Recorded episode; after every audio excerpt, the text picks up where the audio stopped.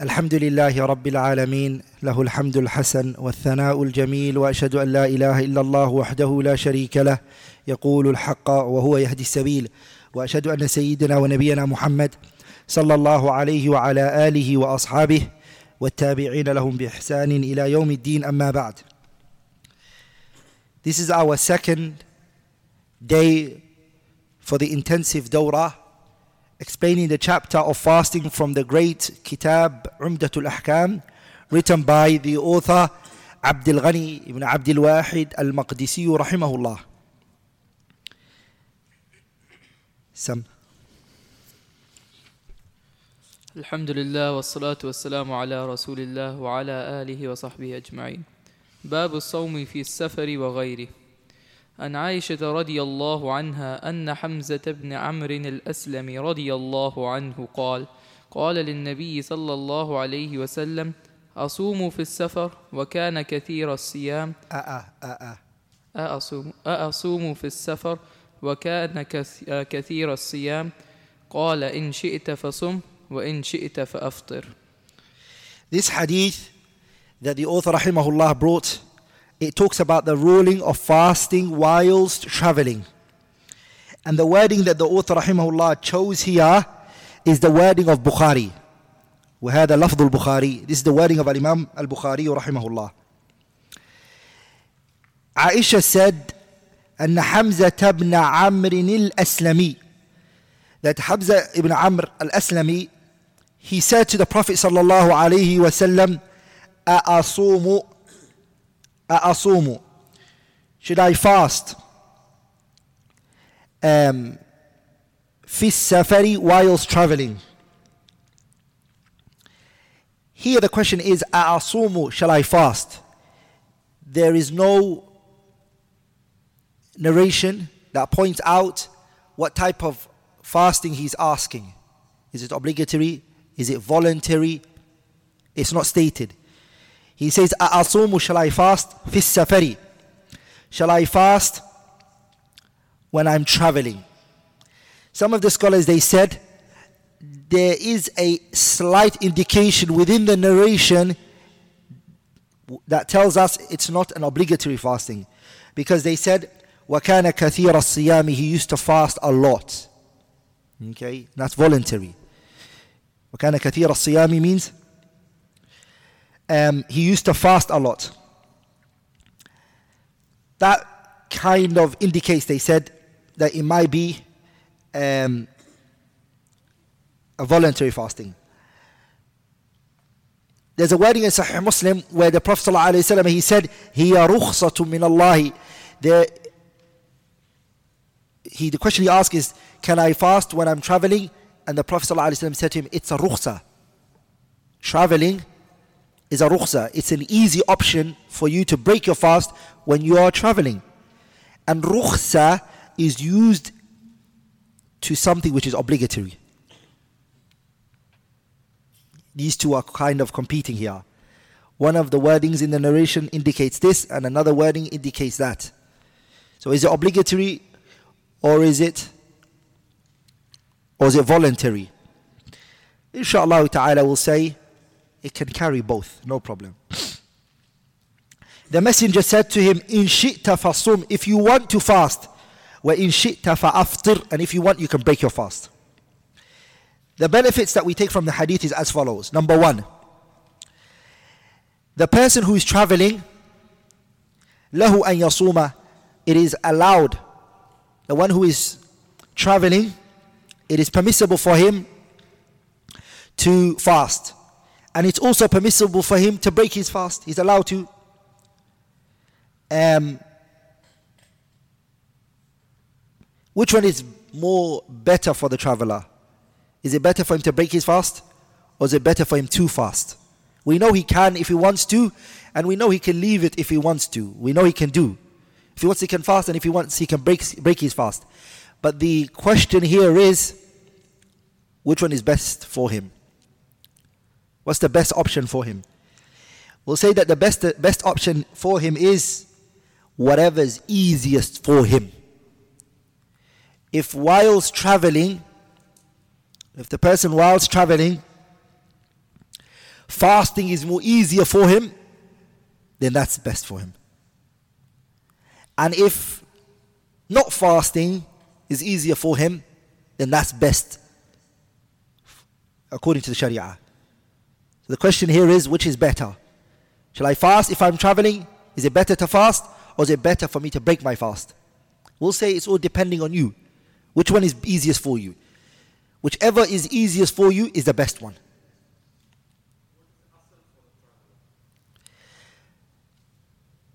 Is what's easiest for him. Ha.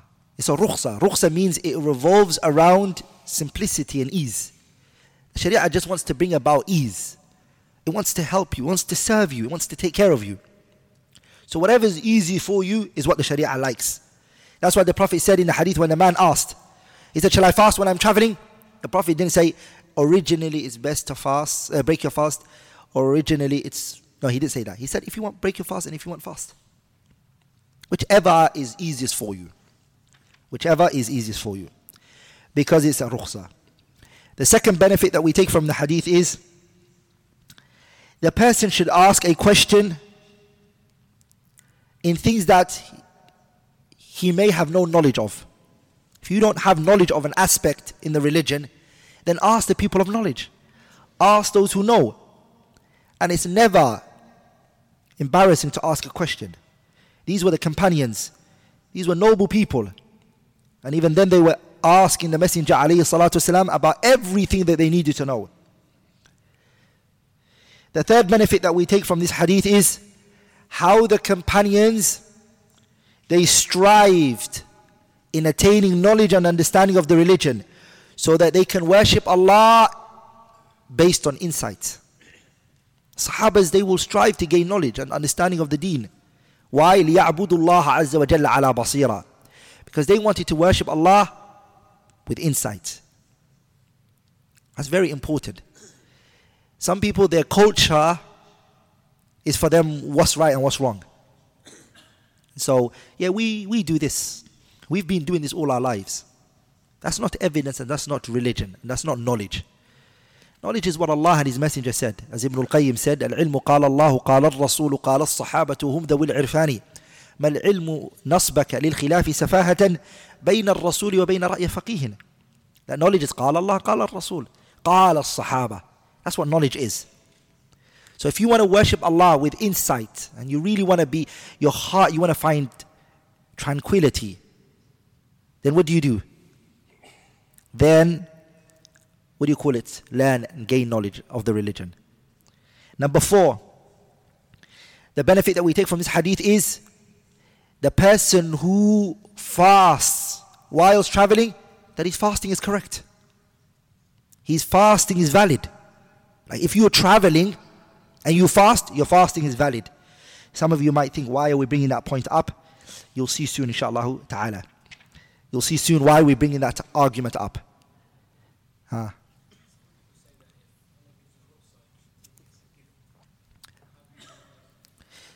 The ruqsa is what's easiest for you, right? The reason why the ruqsa was given to you is what's easiest for you. Sometimes, for me, for example, it's easiest to fast with the people than to fast by myself sometime in the year. Me personally. I don't find it hard when people are fasting with me. Are we all together? So that's easiest for me, so I will do that.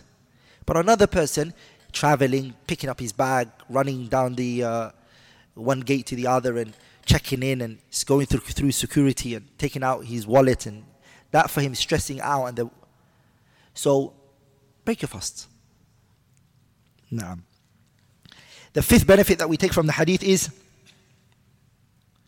the person who's asking a question, the one who's asking the question, the one who's inquiring about something, should present his situation to the one who he's asking the question to. So the scholar, and whoever it is, psychologist, whatever you're talking to, present your situation to the person you're asking the question from. You, the questioner, present your situation to the person you are questioning. Don't hide anything. Tell them everything that they need to know. Why? ليكون السؤال مطابقا so that the question that you ask him الجواب so that the answer can be مطابقا للسؤال it can be in accordance to your question the more you give the person insight of the question and the more you present the issue to them in more clarity, the more the answer is going to be accurate. The more it's going to be accurate. The sixth benefit that we take from the hadith is Yusru Shari'ati Islamiyah. Our religion is a religion of ease, simplicity. It's not here to torture you, it's not here to bully you, it's not here to burden you and oppress you. It's here to serve you, it's here to take care of you. And this brings us to a very important issue, which is the relationship between the legislation and the human essence. Your creation. The one who created you will legislate in accordance to that creation. That's very important, and that is what many Muslims and even many groups don't tend to understand. That the Sharia is always going to be in line with your khalq. Are we all together? Am I making sense here? Meaning, for example, groups like feminists. Feminists look at their, their arguments and the way they look at life. What is the problem they have? They're fighting with their essence. You know, they don't even allow you to say history. You don't know why you know why they don't allow you to say history? Because it's his story. History is his story, right? They don't like you say, They don't like you saying that. Nothing they want everything to be the same. They're fighting with the khalq, the way Allah created them, subhanahu wa ta'ala. That Allah made them genders. Are we all together? And remember, men have a rulings that are befitting for them. As women have rulings that are befitting for them, tailored made for them. By who? The creator the heavens of the earth. Are we all together? So whenever you see a people who fight against Allah's legislations, they tend to also go against the way Allah created them, subhanahu wa ta'ala. You always find that correlation. When Adam ate from the tree, what happened to him? it affected his creation, the way Allah created him. His awrah showed. Because he went against the legislation which then affected the, his khalq, the way he appeared, the way he was. Are we all together, brothers? Allah says about shaitan, what did he say? ولا آمرنهم فلا يبتكن آذان الأنعام ولا آمرنهم فلا يغيرن خلق ومن يتخذ الشيطان وليا من دون الله فقد خسر خسرانا مبينا يعدهم ويمنيهم وما يعدهم الشيطان إلا غرورا He wants you to change the way that you are Why does shaitan want us to Why does shaitan want us not to prostrate to Allah Azza wa and pray to Allah? Because that raises us. That's a station that raises us. Shaitan is against your essence because it's your essence that took him out of Jannah. Adam was put higher than him. So he loves to see a drunk Muslim falling around on the floor, sleeping inside his vomit, because this was who he was told once upon a time to prostrate to his essence. That brings joy to him. He loves to see that same human being fulfilling his desires and just eating and doing as he wishes, because it, humiliates him, and that's what brings joy to him. على كل حال the Sharia here is to serve you. It is here to what? Serve you. Last but not least, the seventh benefit that we take from the hadith is إثبات المشيئة للعبد. The slave has a choice. Free will. You have a choice. And this hadith refutes the group of uh, the group that claim that the slave doesn't have no choice, that he is like a leaf on a windy day. They say that the humans are like a leaf on a windy day. The leaf cannot control itself, the wind is what controls it. They are saying that the humans are like that, we have no choice. But this hadith said, it said, in shi'ta fasum, if you want to, fast, and if you want, break your fast. You have a choice, you can do what you want. Naam.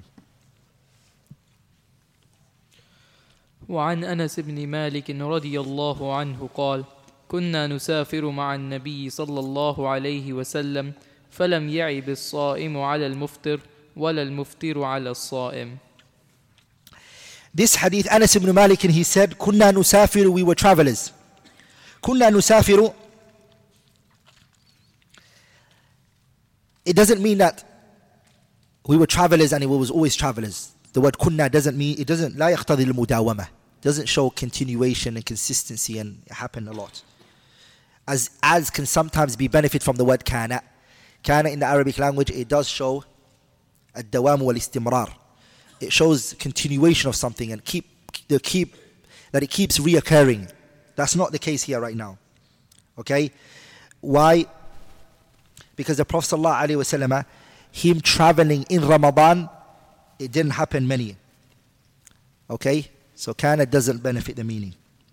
كنا نسافر we used to we travel sorry مع النبي with the messenger صلى الله عليه وسلم فلم يعب الصائم the messenger he did not um, blame or he did not tell off the one who was fasting على المفطر over the one who was breaking his fast ولا المفطر على الصائم and he didn't tell off and scold the ones who were who were not fasting over the ones who were fasting he didn't tell anyone off basically he didn't say to the ones who were fasting why are you fasting for and he didn't say to the ones who weren't fasting why are you not fasting as well he didn't alayhi salatu alayhi salatu wasalam this wording is the wording of al-imam al-bukhari it's al-imam al-bukhari's wording the benefits that we take from this hadith. Number one, the permissibility of fasting when you're traveling, and also breaking your fast when you're traveling. Why? Because the messenger he consented to both of the parties. He allowed them to do what they want. He looked at them and their situation and he didn't tell anyone off. That means you can fast if you want to. You can also not fast if you want to. It's your choice. So when two people are traveling and one doesn't fast and the other one fast, don't blame. Don't criticize. Because the messenger didn't, alayhi salatu wasalam. Don't say, I'm better than you, mashallah. Why you know? Just fast and don't tell the person off. The person who is more righteous than you and more fearful of Allah Azza wa Jalla, Nabi Muhammad, he didn't tell anyone off. So the person is it's his choice. He can do what he wishes. Number two, the messenger's consent is a proof in our religion. Whatever the messenger consents to. You know what consent means? Anything that is done in his presence and he doesn't object. He does not object. He allows it to happen. This is a proof in our religion. I mean, we can use that as an argument and say, this is permissible. Why? Because it was done in the presence of the messenger and he did not object to it. Because if it was wrong, he would object to it. His whole purpose in being amongst his companions was to correct their mistakes. That was his job, alayhi salatu, alayhi salatu wasalam. And so since he didn't object to it, it's permissible. And we always mention this principle which is تأخير لا يجوز تأخير البيان في حقه صلى الله عليه وسلم that it is not permissible for the messenger to delay in explaining something when the need is there. If this action was wrong, he would have to explain it on the spot and say it's wrong.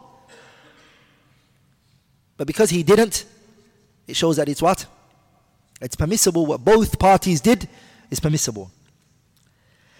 The third benefit that we take from the hadith is this hadith is a refutation against the al-Zahiriyya, the Zahiri madhab. There's a madhab called Madhab al-Zahiriyya, which originated from Abu Dawood al-Zahiri, but then it was supported and it was aided by Ibn Hazm rahimahullah ta'ala. Their argument was when you're a traveler, you can't fast. And if you do fast, your fasting will not be, you will not be rewarded for your fasting. It's null and void. And their argument was the statement of Allah which is فَمَنْ كَانَ مِنْكُمْ مَرِيضًا أَوْ عَلَى سَفَرٍ فَعِدَّةٌ مِنْ أَيَّامٍ أُخَرٍ their argument is whichever from amongst you is ill or is a traveler, then he brings back his fasting other days. They said, Look, he brings back his fasting other days. Meaning, if you're sick or you're a traveler, you are not allowed to fast. You have to bring it back another time. That's what they took from the ayah. Are we all together, brothers? That's what we, they took from the ayah. Like in what we said is the reconciliation between the ayah and the hadith is you bring it back as a rukhsa. As a rukhsa. Not that if you do choose to fast, that your fasting is incorrect. That's incorrect position to hold. Number four, the fourth benefit that we take from it again is Yusru Shari'at al-Islamiyah, how simple our religion is and how we were given a choice between fasting and breaking our fast. Naam. عن أبي الدرداء رضي الله عنه قال خرجنا مع رسول الله صلى الله عليه وسلم في شهر رمضان في حر شديد حتى إن كان أحدنا ليضع يده على رأسه من شدة الحر وما فينا صائم إلا رسول الله صلى الله عليه وسلم وعبد الله بن رواحة This hadith is the wording of an Imam Muslim. This is the wording of an Imam Muslim, rahimahullah ta'ala. Bukhari narrated it, but this is the wording of Muslim. Okay? What does it say for you? No, this is the wording of Muslim. Does it say the wording of Bukhari on there for you? I'm sure that it's Muslim. I hold my grounds. Muslim. The book is wrong. I checked it last night. Ala كل حال I'm still saying he's Muslim. Um, Abu Darda he said خرجنا مع Rasulillahi." we went with the messenger sallallahu alayhi عليه وسلم. here means from Medina. Traveling to where? In the month of Ramadan. We were traveling in the month of Ramadan.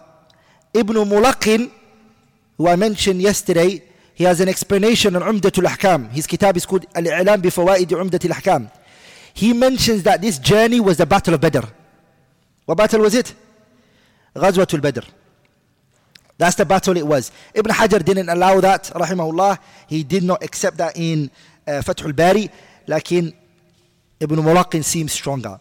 خرجنا we went out مع رسول الله with the messenger صلى الله عليه وسلم في شهر رمضان in the month of Ramadan في حر شديد and it was very hot the weather was very very hot and one of us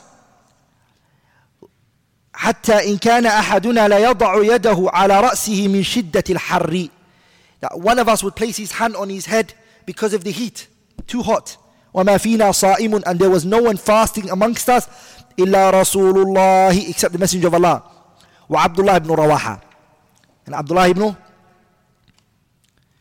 عبد الله بن رواحة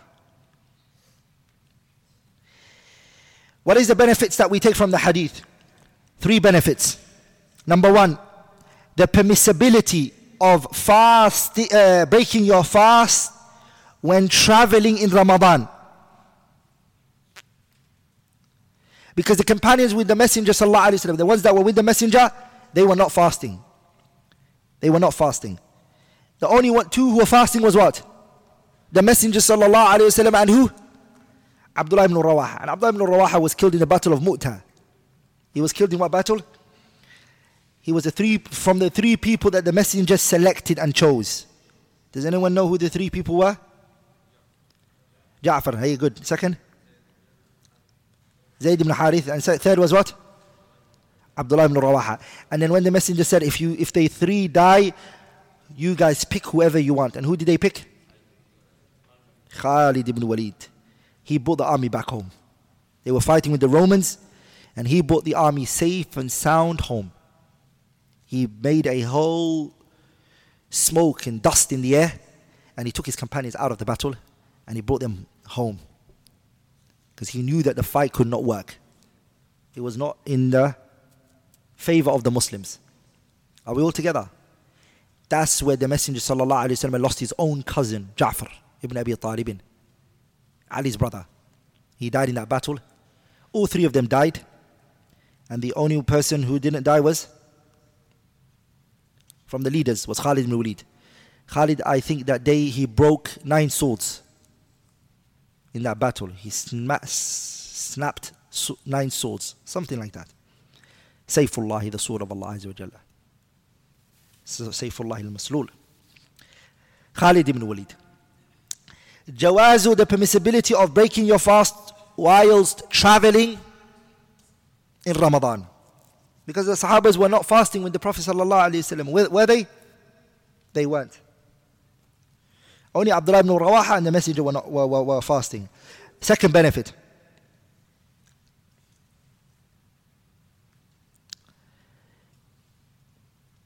The best of the fasting, the be, sorry, the, the best of the two, whether to fast or not to fast, the scholars who said it is better to fast, this is the hadith they used.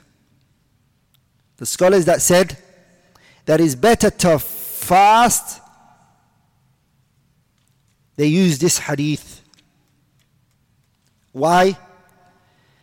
I mean, as, as long as it's not hardship on you, they said because of the Prophet's action. The Messenger will always choose what was best.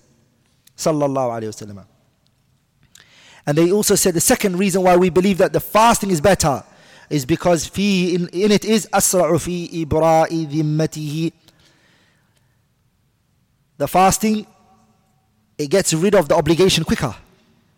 Whereas if you don't fast, you're going into, into debt. You're getting into debt. Okay?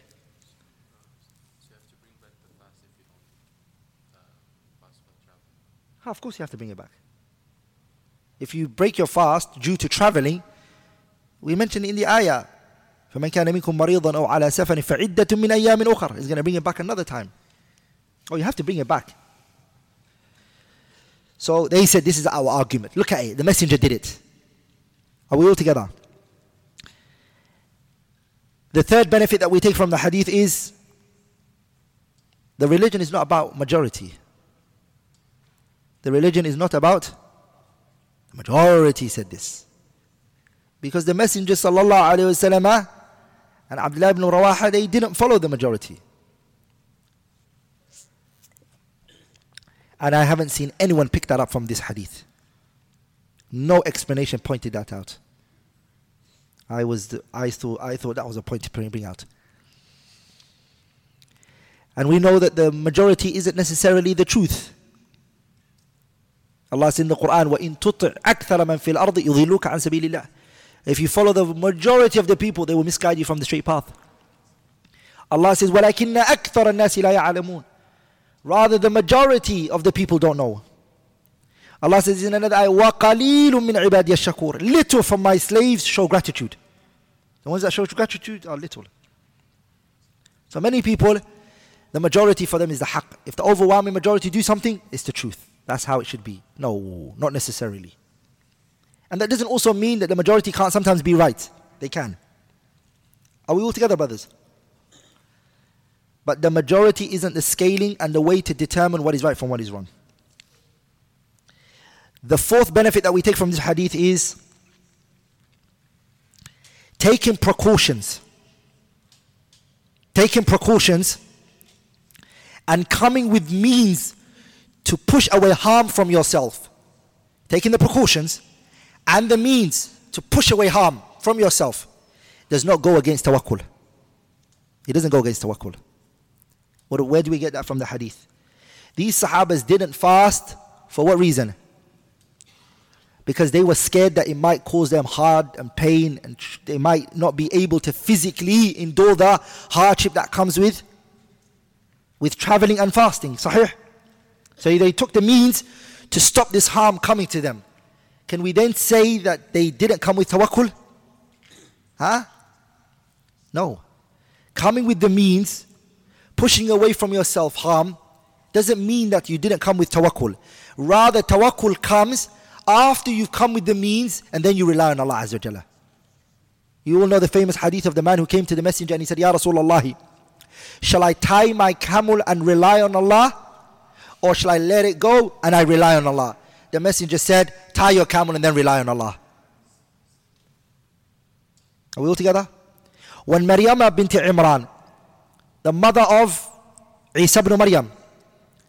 His mother was giving birth and she was under the tree. And Allah told her, وَهُزِّي إِلَيْكِ بِجِذْعِ النَّخْلَةِ تُسَاقِطْ عَلَيْكِ رُطَبًا جَنِيًّا Shake the tree from the bottom and then the fruit will fall down for you. Her coming with that means Does it go against the tawakkul? Does it go against tawakkul?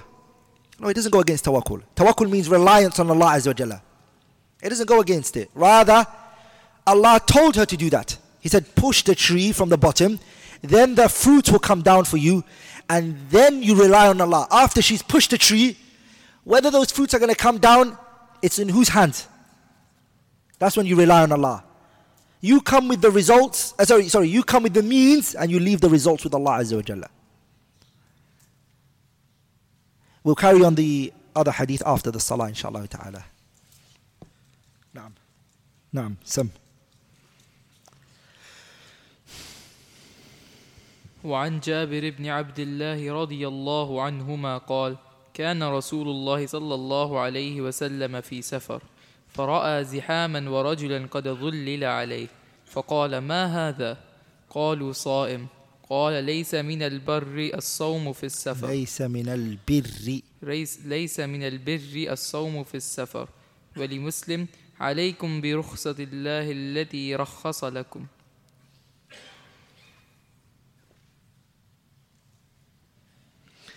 Jabir ibn Abdullah is a companion and his father is a companion.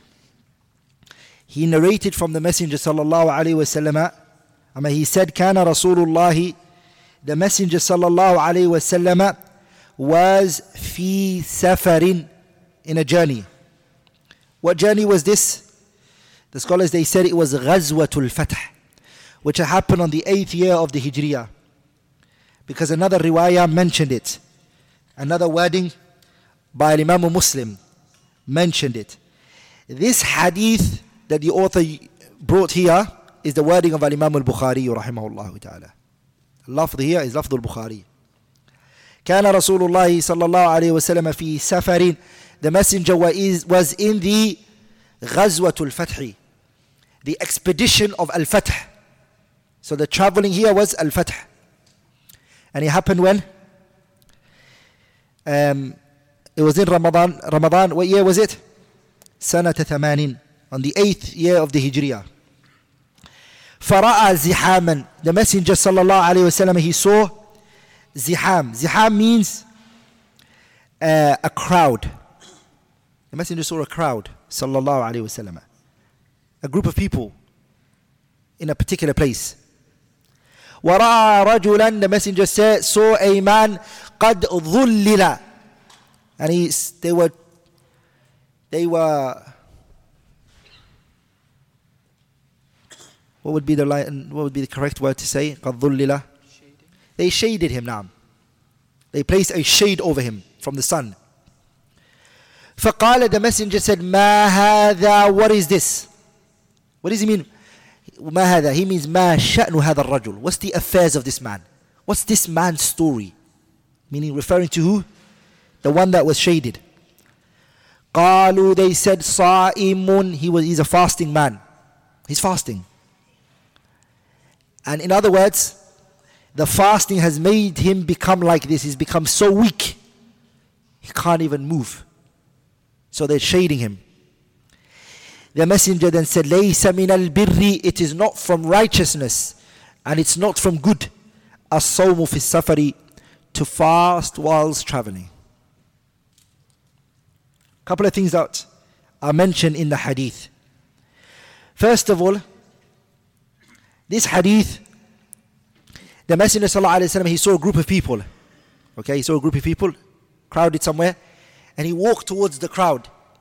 And the Messenger he asked, he said, Ma hada, what is this? And I want to mention, brothers, when you see something, ask before you give a verdict, before you pass a ruling. Before you say something, find out first what is it. Ask. Question. The Messenger said, ما هذا الرجل? What's this man's story? What is, who's this man? عليه الصلاة والسلام. ما هذا الرجل? And this was very common when it came to the messenger. He would gather information before he passed a ruling. As much information as he could. And then he would pass a ruling. You all know the famous hadith where the Messenger وسلم, he entered the masjid and he saw a rope tied to two pillars in the masjid. A rope. And the rope was tied on two pillars of the masjid. And the messenger said, Whose rope is this? Amma, what is this rope for? And they said to him, Ya Rasulullah, your wife, Zainab bint Jahsh, your wife, she prays. Qiyamul Layl. She prays and she prays and she prays. And her legs become tired from the, the length of her standing. She stands for too long. That she no longer can stand on her legs, so she grabs onto the rope. She holds onto it so she can pray. She wants to pray even more. Her legs can't hold her. So first of all, he said, what is this rope? They said, it's owned by Zainab. He said, what does Zainab do with it? They said, Ya Rasulullah, she prays and she holds on to it. Look how he asked questions first. Now he realized what's taking place. He found out. He then said, Huluhu, take it down.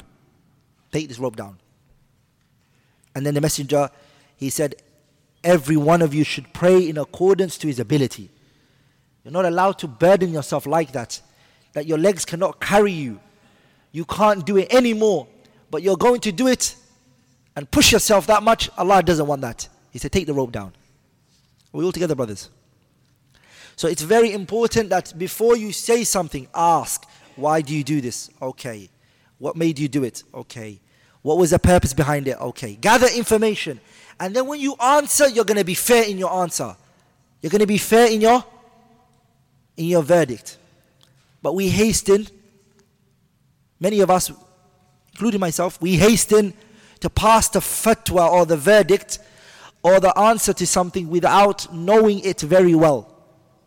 And majority of the times, because of that, we pass a unfair judgment. We pass a what? We pass an unfair judgment on someone because we haven't perceived this situation properly. And the Messenger والسلام, was never like that.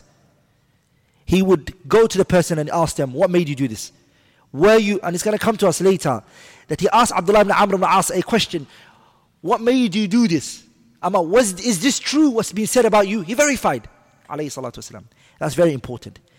And if you look at that prophetic guidance, it will actually save us from a lot of disunity and problems that we have amongst ourselves. Wallahi. A lot of khilafat. If you listen to both parties, just say one thing to both parties. Did you talk to the other person? He'll say to you, No, but he already knows. But he already knows. Did you tell him what you're telling me now? But why do I need to? It's clear. Everyone know. No, did you tell him? You find out? He's using all of these smoke screens of saying, He knows, it's clear. No, you didn't tell him, and it was important for you to go and tell him. That's what the Prophet Prophet's way was. Sallallahu Alaihi Wasallam. So these hadith, brothers, it shouldn't just be a, it shouldn't just be a hadith that we listen to and we're amazed with it, but it should impact our life and the way we conduct ourselves. So the messenger said, "Ma hada, what is this?" Qalu, they said, "Sa'imun, it's a fasting man." And then the Prophet said, Laysa min al birri, it is not from righteousness. As-sawmu fi safari. To what? To fast when you're traveling.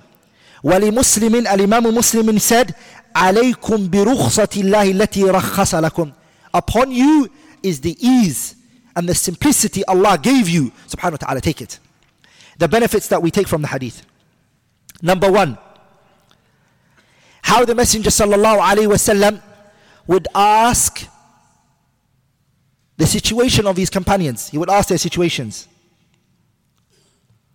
And he would ask them why their situation was like this. Number two, and this is an important issue because if you look at the hadith, what did the Prophet just said? Say he said, "Laysa min al birri as-sawm fi safar." It is not from righteousness fasting whilst traveling. The Zahiriya took this hadith and they said, Are you guys not hearing this? Laysa min al birri, it is not from righteousness to fast whilst traveling. The messenger said it clearly. So it is not permissible for you to travel, uh, to you, for you to fast whilst traveling.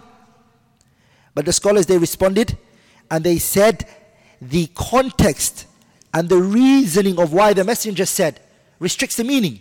That he's not talking about every fasting, he's referring to what type of fasting?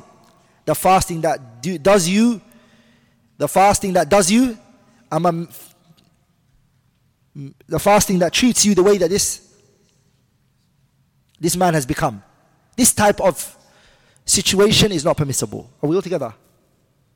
In, in other words, the way that this man is, he's weak, he can't even move.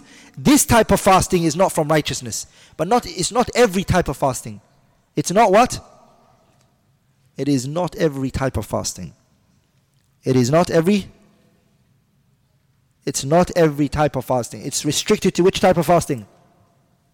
Yeah? It's restricted to the fasting that the person becomes weak and can't do any ibadah, can't do anything else. It's referring to that.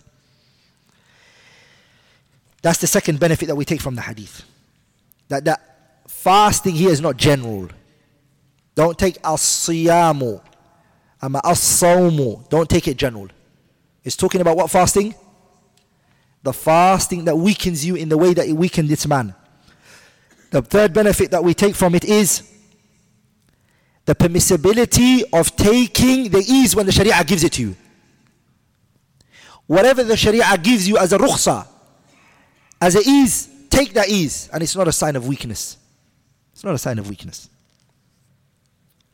The fourth benefit that we take from the hadith is if you see a people crowded somewhere and they're looking at something strange, it is not wrong for you to go and look at it. You're allowed to go and look at it. Are we all together, brothers? And you can't say to someone that it's haram for you to go and look. Sahih. But the type of looking that's haram is what? looking at someone's house and peeping inside their house to see them, that's haram because that's a private place. As for things that are strange that are happening, are we all together? You're allowed to go and see it. And the messenger did that, alayhi. When he saw the people crowded somewhere, he went and he looked at what they were looking at. Naam. وعن أنس بن مالك رضي الله عنه قال كنا مع النبي صلى الله عليه وسلم في السفر فمنا الصائم ومنا المفطر. قال فنزلنا منزلا في يوم في يوم حار. وأكثرنا ظلا صاحب الكساء فمنا من يتقي الشمس بيده. قال فسقط الصوام وقام المفطرون فضربوا الأبنية وسقوا الركاب. فقال رسول الله صلى الله عليه وسلم ذهب المفطرون اليوم بالأجر This hadith is the wording of Imam Muslim. It's the wording of Imam Muslimin, rahimahullah ta'ala. Anas said that كنا مع النبي we were with the Messenger صلى الله عليه وسلم في السفر in a journey. فمنا الصائم some of us were fasting. ومنا المفطر and some of us were not fasting. فنزلنا منزلا في يوم حار we came to a place منزلا it's a it's just a place we came to a place في يوم حار it was a very hot day it was a what it was a very hot day. وَأَكْثَرُنَا ظِلًّا And the overwhelming majority of us, we had a shade. أما وأكثرنا, the one who had the most shade that day was صاحب الكساء, the one, the possessor of the garment. فمنا من يتقي الشمس بيدي. Some of us will protect the sun from it, from himself with his hand. قال فسقط الصوام. The ones who were fasting, they dropped. They couldn't stand anymore, they dropped to their sides. It doesn't literally mean they fell down, but it means that they couldn't get up from their sleep and they couldn't get up from sitting down. They were so fatigued, very tired. وقام المفطرون and the ones who were not fasting they stood up that day فضربوا الأبنية they built the tents وسقوا الركاب and they watered the riding beasts they gave water to the riding beasts they worked that day فقال رسول الله the messenger then said ذهب المفطرون the ones who were f- not fasting the ones that weren't fasting today they took their reward ones that were not fasting today took more reward than the ones who were fasting. The benefits that we take from the hadith is number one. It is permissible for you to break your fast and it's also permissible for you to fast if you want when you're traveling. Because the messenger consented to the action of both parties. The second benefit that we take from the hadith is breaking your fast is better than fasting if there is a a transitive benefit in it. What do I mean by that? That breaking your fast when you're traveling is better if you're going to benefit others. Are we all together, brothers? The actions are two types. What are they, brothers? You know the famous book that we studied, Al-Qawa'id al-Fiqhiyya, which is وإن تزاحم عدد المصالح يقدم الأعلى من المصالح وضده تزاحم المفاسد وضده تزاحم المفاسد يرتكب الأدنى من المفاسد If two goods are running besides each other, two good, you always have to take what? You have two goods besides each other. You, you have to take one. Which one is better? The higher of the two good, the bigger of the two good. And if you're in a situation where you're forced to take one of the evil, you have to, you're in a situation, you would have to take one of the two evils. What do you, which one do you take? The lesser of the two. Are we all together? Example fasting is a benefit. Is it not a benefit? And helping and supporting and aiding the Muslims that are around you is also what? It's a benefit. And you have a choice to do both. Choice. Because these people are travelers. They've, they've got a choice. They can either fast or they can help them, their brothers who are with them. Which one was best to do? Was to not fast and to help their what? The Muslims were with them. Reason being, why? Because the principle is the good that involves others takes precedence over, over the good that's exclusive to you. Does that make sense? And Ibn Taymiyyah used a principle like that, rahimahullah, from the statement of Imam Ahmad, rahimahullah, that Imam Ahmad said, for a person to expose the innovators and bring out their mistakes and their shortcomings. is better for him to pray Qiyamul Layl and to fast. It's better for him to clarify the religion for the people. Why? Because this is a good that involves others things become clear to others. Whereas if he prays Qiyamul Layl, he's only doing it for himself. It's only going to benefit. And Imam Ahmad said this. And Shaykh al-Islam Taymiyyah transmitted this from him in his Majmu' al-Fatawa. Are we all together? The same here is these Sahabas who helped their Muslim brothers took more reward than the ones who fasted. Why? Because the ones who fasted, they came with a good deed that was restricted to who? Just them. It was only restricted to them. Like in the, the other ones, they came with actions that involved their Muslim brothers. So they got more reward that day. They got more reward. And brothers, I advise you to learn fiqhul mufadalati bayna ta'at. Learn the fiqh behind the, the ranking of righteous deeds. This is one of the fiqh that many people don't study. Learning how to prioritize the goods. And a lot of the times you're going to get caught up in situations where you're like, oh no, if I do this is good and this is good, which one shall I do? And youngsters, they always ask the question, shall I seek knowledge or shall I get married? You, that's a good question. Many people ask, right? You smiled. Ah, that's a reality that you ask about. Which one is better? We'll leave it for another day, inshallah ta'ala. Yeah? And that's two good deeds. Which one do you give precedence to? And there's many things. Every one of us, brothers, will be caught up in situations in our lives where we have to choose between two goods. And we will also get caught up in our lives sometimes where we will have to do two harms, the lesser of the two. And if you haven't studied the fiqh behind the ranking of righteous deeds and the ranking of evil, you're most likely going to fall into what? You're going to fall into what is not, necess- not necessary. That's why these Sahabas got more reward than the ones who fasted that day because they understood that concept. The how many benefits did I mention? I mentioned two, right? Third one now. The third benefit that we take from it is the virtue of serving. The third benefit that we take from this. The third benefit that we take from the hadith is the virtue of serving your brothers. And that it's from the religion. And it's also from manhood, ar-rujula. That you're a man. Four. A lot of people, before I go into the fourth one, a lot of people they think, oh, I'm being used, people are using me. Islam defeats that, brothers. We, there's a saying that we have in the UK every man for himself. We go to a restaurant, every man for himself, brother. You pay for your restaurant, your meal, and I'll pay for my own meal. We're brothers, we talk later, but every man for himself. I know. The brothers from the UK know that, the way we are. Subhanallah. That's how everyone is. Every man for himself. Why do I have to water another person's camel?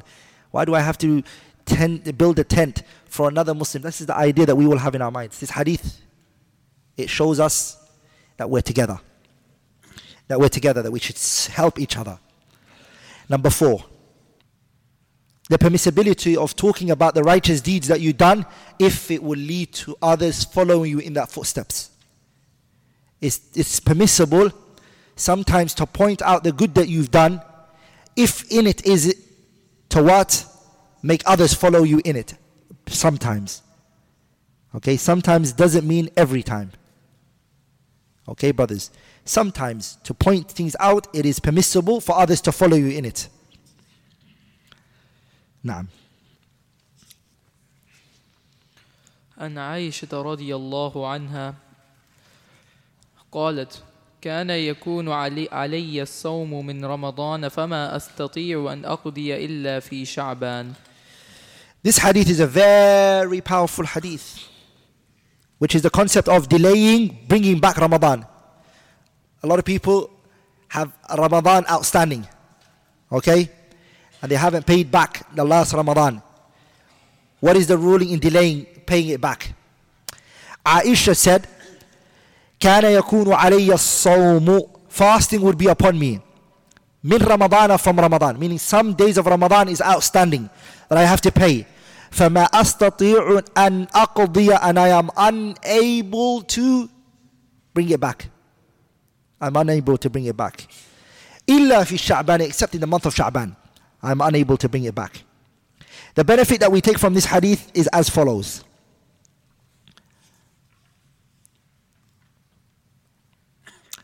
Number one, the permissibility of delaying bringing back Ramadan up to Sha'ban. That's like nearly a year. Just one month before the other Ramadan comes. You're allowed to do that. You're allowed to delay it.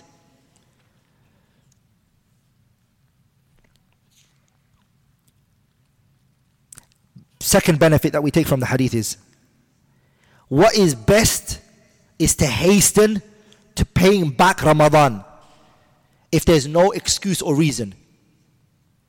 If there is no excuse or reason. Because Aisha had her reasons why she delayed it. Because what did she say? فَمَا أَسْتَطِيعُ I wasn't able to. I wasn't able to. So the person should hasten to it. Why should the person hasten to it? I mean, what's the evidence that shows that the person should hasten to paying it back? Number one, Allah told us in the Quran, فَاسْتَبِقُوا الْخَيْرَاتِ Hasten to the good. And paying back Ramadan falls under hastening to good. Number two, the paying back is a debt. The paying back of Ramadan is a what? It's a debt. And every time a person hastens to paying back the debt, then that's better. Is it not? Giving back somebody his money is better than holding on to it and saying, I'm going to pay him next year. If you've got it, it's better to pay it back. Number three, if the person hastens in paying back Ramadan, he's able to fast the six days of Shawwal. Are we all together? And he's also able to fast Ayyamul Bid, no, three white days. Here now we go to the issue of if you have days of Ramadan outstanding and the six days of Shawwal comes, I mean the month of Shawwal comes, Shawwal is the month after after Ramadan. And you have some days of Ramadan outstanding. You haven't paid it back. Are you allowed to fast those six days of Shawwal? You haven't paid back Ramadan yet. Are you allowed to fast those six days of Shawwal? The scholars they have views. Three views. There are three views. The first view is أنه لا يصح صوم التطوع قبل القضاء. You're not allowed to come with a voluntary act when the obligatory is outstanding. The wajib is outstanding. Bringing voluntary, no. And the reason why those scholars used as an argument is a hadith which is weak, which we won't mention. Which the Prophet said, من أدرك رمضان وعليه من رمضان شيء لم يقضه لم يتقبل منه ومن صام تطوعا وعليه من رمضان شيء لم يقضه فإنه لا يتقبل منه حتى يصومه In other words, this hadith says, if there are Ramadan outstanding and you do voluntary, it will not be accepted from you. This hadith is weak because in the chain of narration is Ibn Lahi'a. Ibn Lahi'a is weak. There's another evidence that they used, the first party, I mean the first view. They said that the Prophet, did he not say, Man sama Ramadan? Anyone who fasts Ramadan, ثم أتبعه ستة من شوال, and then follows it up with six days of Shawwal.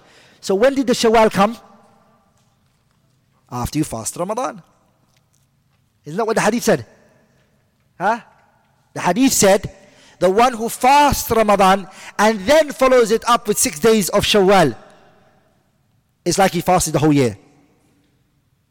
Are we all together, brothers? They said, This is our argument. We'll respond to it, inshallah ta'ala, soon. The second group of scholars is it is permissible to fast. The second view is that it's permissible for you to fast the voluntary, even though the obligatory is outstanding. It is permissible. Okay? And this is the view of the Hanafiya and one of the views of إحدى الروايتين in the Hanabila. It's one of the narrations from the Hanabila. Okay, and the, the first view is held by uh, Madhab al Hanbaliya, that's the Mu'tamid. The first view is the Mu'tamid, that which the Hanabila rely on. And Sheikh Abdurrahman Nasir al Sa'di, he strengthened the first view. Okay, the second view, lakin, it's the Hanafi view, and it's also one of the two views of the Hanabila. And they said that bringing back is from the obligatory acts which are unrestricted. They are free to be where. Does that make sense? Pay attention, brothers. I really want you guys to understand. I really want you guys to understand this issue. It's very important because every year people ask this question. The second view of scholars, they said it's not about obligatory and voluntary here. That's not the discussion here. The discussion here is a restricted ibadah and an unrestricted ibadah. Shawwal is restricted in a month. Like bringing back Ramadan is not restricted, it can be brought back any time before the other Ramadan comes. Which one takes precedence? The restricted takes precedence over the unrestricted. Does that make sense to everybody? That's the argument that they took. And they responded from that perspective. The third view of scholars, they said, it is permissible to fast the voluntary, even though there are an obligatory outstanding, but it's disliked. It's really disliked. And this is the view of the Maliki and the Shafi'iyah. Is the view of the Maliki and the Shafi'iyah. The view that seems to be correct, well, ilmu indallah, the knowledge is with Allah Azza wa Jalla, is if a person is able, like for example, he's missed like five days of Ramadan or 10 days of Ramadan or even 20 days of Ramadan. I'm at 20, 23 or 24 days of Ramadan.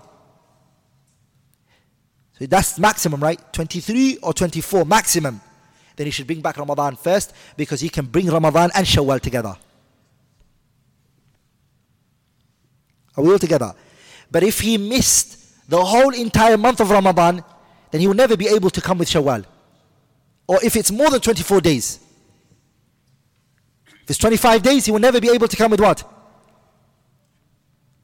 Shawwal. So he brings the Shawwal and then he can come with the Ramadan if he wants to. Does that make sense? That's the safest of all of the views. Does that make sense, brothers? So if there's like 10 days of Ramadan on you, or 5 days of Ramadan on you, or 6 days of Ramadan on you, or even 3 days of Ramadan, or 4 days, then don't argue with this whole issue and look into it too much. Just bring back the 4 days of Ramadan and follow it up with the 6 days of Shawwal. And you have 10 days like that. You just have to fast for 10 days. Okay, brothers? Okay, another question is Does the fasting of Ramadan that you bring back, does it have to be consecutive like it used to be in the Ramadan days? Who, who's ever thought of that question? Put your hand up.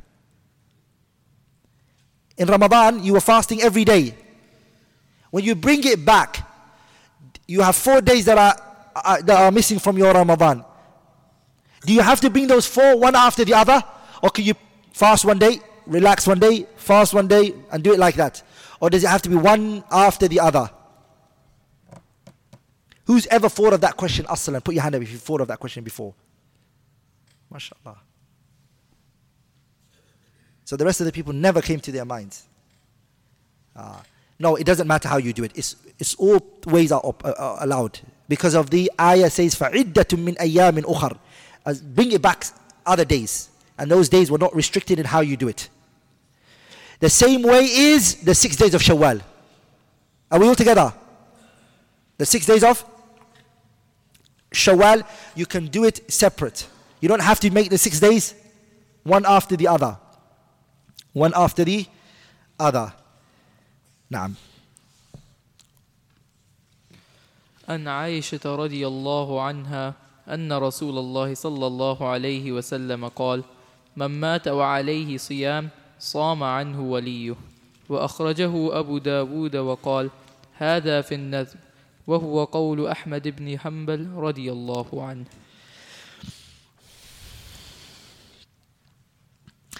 Aisha, she said that the Messenger sallallahu alayhi wasallam said, "Man mata, whoever dies, wa alayhi siyam." Someone died and there was fasting on him.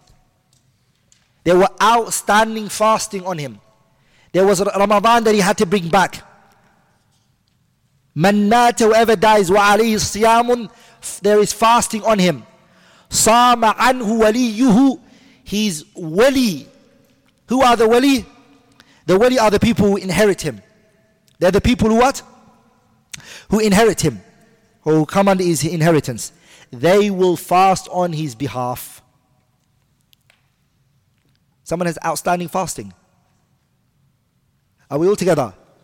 If you have days of Ramadan, I mean days of a obligatory fast, your your wali, your awliya, they have to fast on your behalf. That's what this hadith mentions. The scholars they had an argument. The scholars had an argument here. Is this referring to every type of obligatory fasting? And we mentioned how many types of fasting? Three, right? But two are our main focus here Ramadan and Nadr. Ramadan and those are the two that concern us because the kafara is stuck to the individual who was meant to do it. It doesn't move on to anybody else. The two that are we're looking at here is your mother, for example, she missed some days of Ramadan. Or a fasting of nadr. She made a, a with Allah Azza wa Jalla that she will fast. Scholars they differed in views. Some of the views they differed in is it is referring to every obligatory fasting. Whether it's Ramadan or whether it's nadr, the family have to fast on behalf of their mother, for example. Does that make sense? Some scholars they took it unrestricted. It's any obligatory fasting. That's one view. A second view is, and it seems like what Abdul Ghani ibn Abdul Wahid al Maqdisi is mentioning here, is that it's restricted to the nadr. Because he straight after that, what did he bring? وَأَخْرَجَ أَبُو دَاوُدٍ وَقَالَ هَذَا فِي النَّذْرِ This is restricted to the what? The fasting of a nadr. Is restricted to the fasting of a nadr. That if your mother has an outstanding fasting of Ramadan, you don't have to pay it back on her behalf. But if it is fasting of nadr, you have to pay, pay it back on her behalf. Are we all together, brothers? And that which seems apparent, وَالْعِلْمُ عِنْدَ اللَّهِ عَزَّ وَجَلَّ is that it encompasses both and it's not obligatory. Are we all together? That encompasses Ramadan and it, and it encompasses other than Ramadan, which is another. Both of them are in there. And it's not obligatory for you to pay back on her behalf. It's not obligatory. Why is it not obligatory? Because let's say my mother passed away, and then there was fasting that was outstanding on her, and then I never fasted on her behalf. I didn't, I chose not to. If you say it's obligatory on me, then would I be sinning for not fasting on behalf of my mother? I'm asking you guys a question.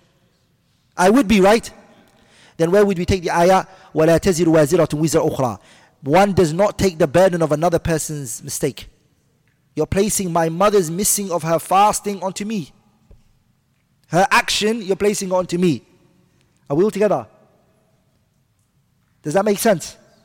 So, from that perspective, it shows that it's not obligatory. It's not obligatory. Highly recommended. Highly recommended. That you pay that fasting for your mother. That you pay that fasting on behalf of your mother. نعم. وعن عبد الله بن عباس رضي الله عنهما قال جاء رجل إلى النبي صلى الله عليه وسلم فقال يا رسول الله إن أمي ماتت عليها صوم شهر أفأقضيه عنها؟ قال لو كان على أمك دين أكنت قاضيه عنها؟ قال نعم. قال فدين الله أحق أن يقضى وفي رواية جاءت امرأة إلى رسول الله صلى الله عليه وسلم فقالت يا رسول الله إن أمي ماتت وعليها صوم نذر أفأصوم عنها؟ فقال أرأيت لو كان على أمك دين فقضيتيه أكان يؤدي ذلك عنها؟ قالت نعم. قال فصومي عن أمك. These two narrations that the Sheikh brought shows that one of the fasting was a month. And one was the fasting of Nadr. That's why encompasses both.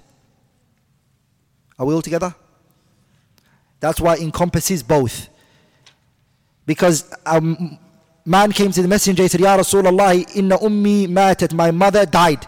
Wa alayha, and upon her is sawmu shahrin. One month was outstanding.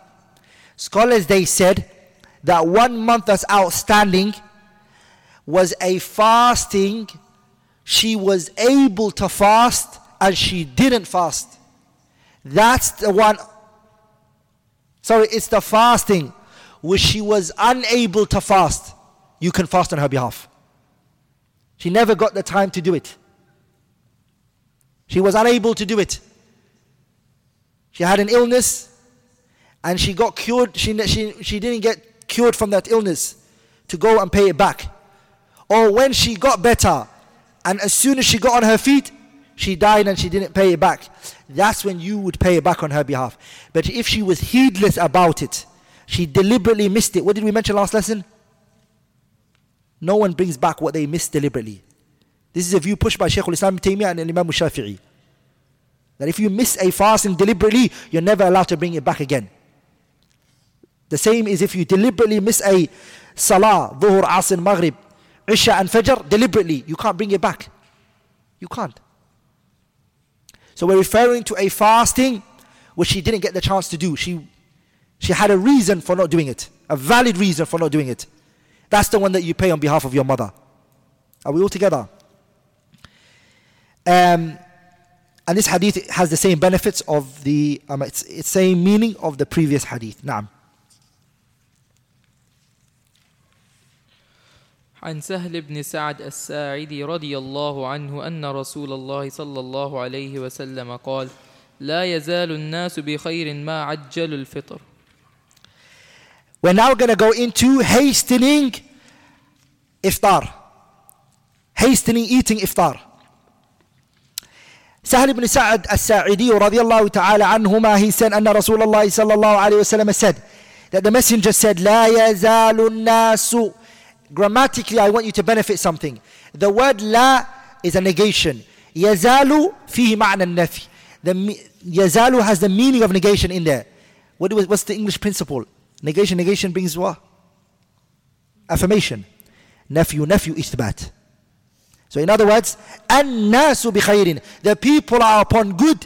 ما عجلوا الفطرة as long as they hasten the breaking of their iftar. Some people they think I'm strong. Allahumma barik. I'm strong. I'm going to delay it. And they think that's good. Yeah, I'm going to show the people I'm not hungry. I'm going to let the food be on the table. Look at me. Don't. If the iftar is put on the table, hasten to it. Hastening to it it's actually khair. The khair is connected to what? Hastening. It is hastening. And that's when the sun sets. When the sun sets, break it straight away. That's what one should do. What breaks your iftar? What is it that breaks your iftar? And the sunnah is dates. If you don't have it, water. Are you with me, brothers? and anything other than anything that used to break your fast would now be a iftar.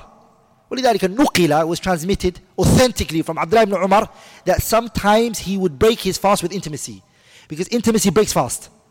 So anything would break that fast. Naam. The second benefit that we take from the hadith is we need to observe the boundaries set by the Sharia iftar is a set time and the fasting is a set time. We need to observe this. Our religion is not about fawda and corruption.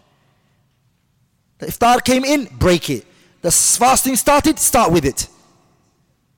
That's how it is. The other benefit that we take from it is delaying the iftar is a reason for losing khair.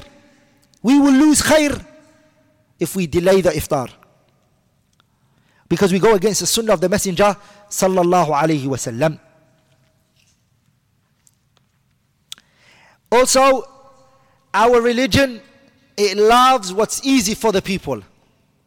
The messenger sallallahu shay'ain the prophet was never two options were never placed in front of him. Aysaruhuma. He'll always take the easy one. Nabi muhammad. The hadith mentioned that two options were never placed in front of the messenger except that as long as it was both allowed, he would take the easiest of the two. As long as it was sanctioned by the Sharia, he would take the easiest of the two. نعم. عن عمر بن الخطاب رضي الله عنه قال قال رسول الله صلى الله عليه وسلم إذا أقبل الليل من ها هنا وأدبر النهار من ها هنا فقد أفطر الصائم This hadith, the wording is Al-Imam al-Bukhari rahimahullah. This is the wording of Al-Imam al-Bukhari. Umar said that the Messenger sallallahu alayhi wa sallam said, إذا أقبل الليل من ها هنا When the night appears from here وأدبر النهار من ها هنا And the day turns its back on this way فقد أفطر الصائم The one that is fasting, his fasting has broken. The first benefit that we take from this hadith is the time in which the fasting finishes are three ways. The breaking of the fast, there are three alamat. When you bring all of the hadith together, there are three signs. Number one is iqbalul layli min al-mashriq. Is when the night when the night comes and faces us. And the day turns, the second one is when the day turns its back on us. That's the second sign. And the third one is when the sun sets. And the asal, the original one that we look at is which one? When the sun sets. That's the one that we look at.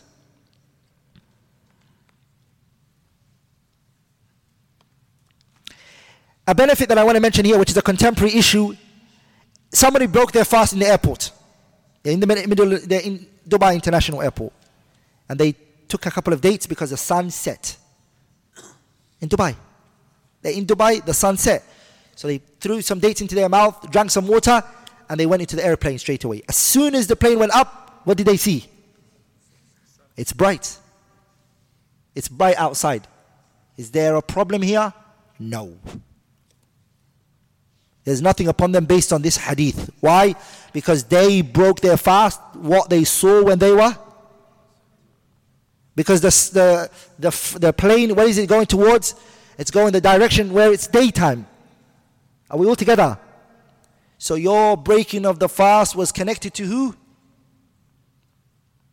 To where you left. Naam. عن عبد الله بن عمر رضي الله عنهما قال نهى رسول الله صلى الله عليه وسلم عن الوصال قالوا إنك تواصل قال إني لست مثلكم. إني أطعم وأسقى. هيا. ورواه أبو هريرة رواه أبو هريرة وعائشة وأنس بن مالك. ولمسلم عن أبي سعيد الخدري رضي الله عنه فأيكم أراد أن يواصل فليواصل إلى السحر. Here we're going to go into the ruling of continual fasting. The fasting of al-wisal, which is continual fasting. What is it? A person does not break their fast. This goes on. Continual fasting. The messenger said, Abdullah ibn Umar, and he said, Naha Rasulullah, the messenger prohibited anil wisali, the continual fasting, where the person doesn't break their fast. The Prophet prohibited it. And when the Prophet prohibited it, the Sahabas they said, Innaka tuwasilu. O Messenger of Allah, but you do wisal. You do the continual fasting. He then said, Inni lastu mithlakum. I am not like you guys. Inni ut'amu wa usqa.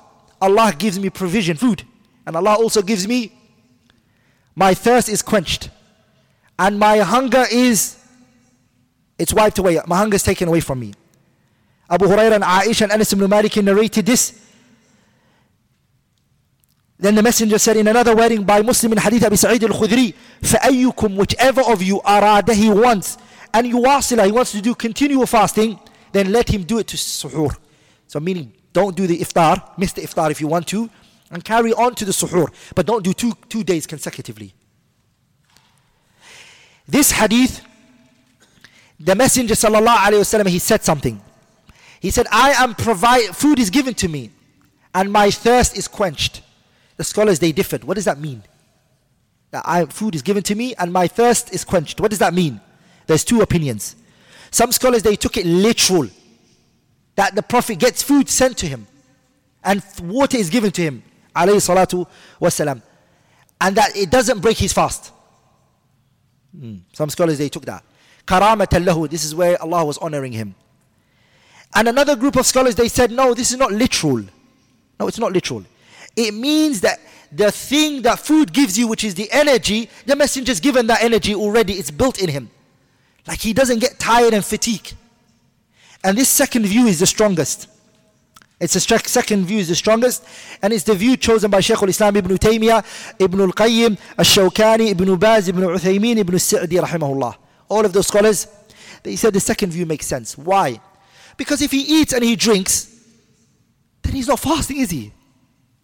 And said, oh, no, no, no, no, no.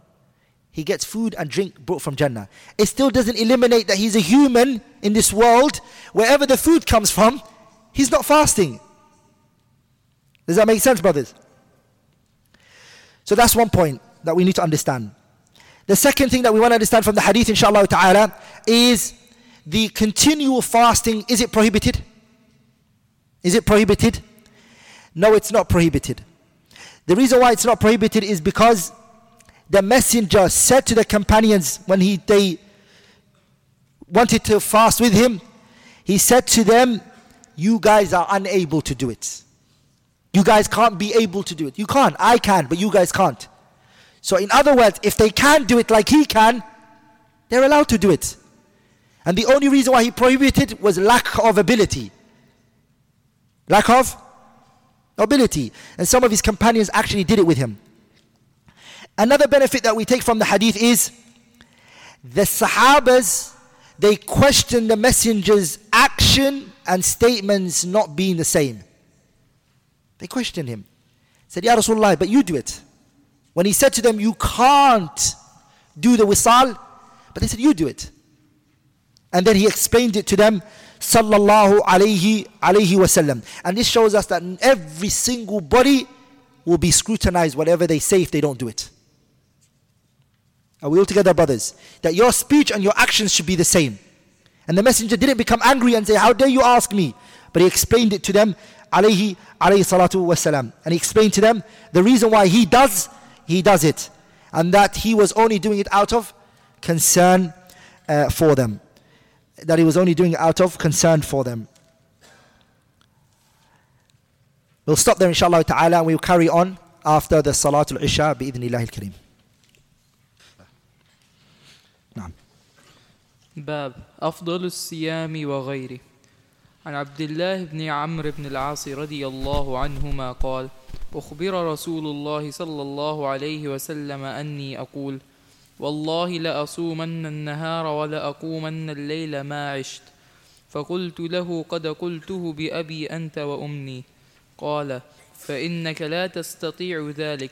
فصم وأفطر وأفطر وقم ونم. وصم من الشهر ثلاثة أيام فإن الحسنة بعشر أمثالها وذلك مثل صيام الدهر. قلت فإني أطيق أفضل من ذلك. قال فصم يوما وأفطر يومين. قلت فإني أطيق أفضل من ذلك. قال فصم يوما وأفطر يوما. فذلك صيام داود عليه السلام وهو أفضل الصيام. فقلت فإني أطيق أفضل من ذلك. وفي رواية لا صوم فوق صوم فوق صوم داود. شطر الدهر صم يوما وأفطر يوما.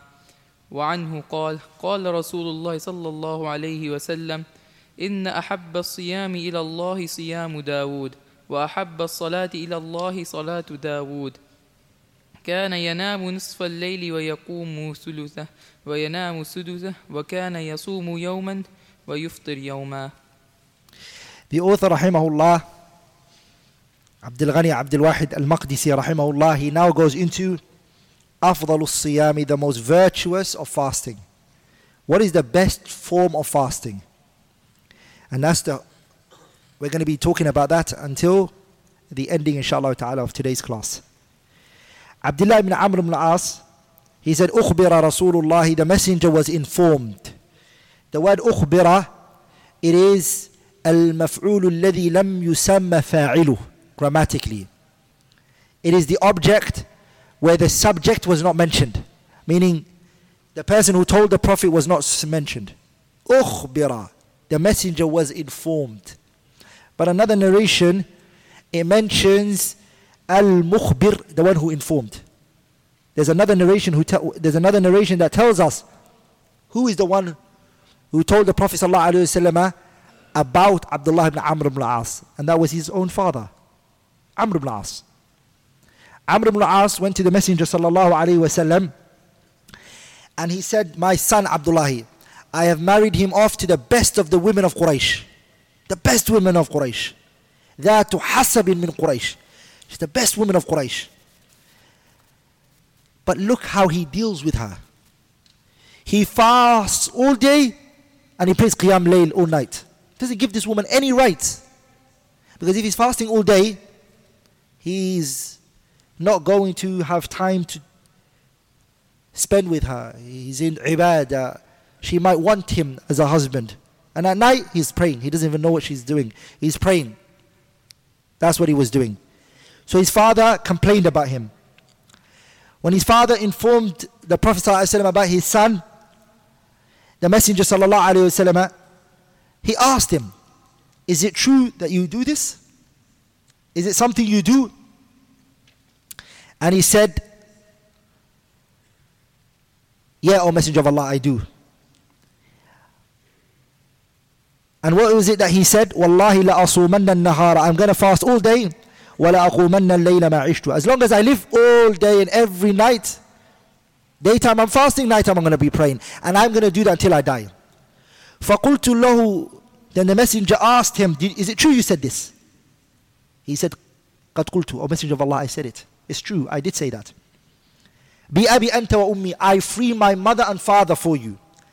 قال the messenger then said to him فإنك لا تستطيع ذلك you can't do that you don't have the ability to do that فصم وأفطر fast one day and break your fast one day وقم ونم أما فصم وأفطر sorry sorry fast and break your fast don't just keep fasting fast and break your fast pray and also sleep وصم من الشهر ثلاثة أيام and every month try to fast three days فإن الحسنة بعشر أمثالها because the uh, righteous deeds is multiplied by 10 so if you fast three times a month it's like you fasted the whole entire year because how many how many days in the month 30 10 10 10 30 right 30 means the whole entire year right so you're fasting every day if you wanted it you got it the messenger told him إن الحسنة فإن الحسنة بعشر أمثالها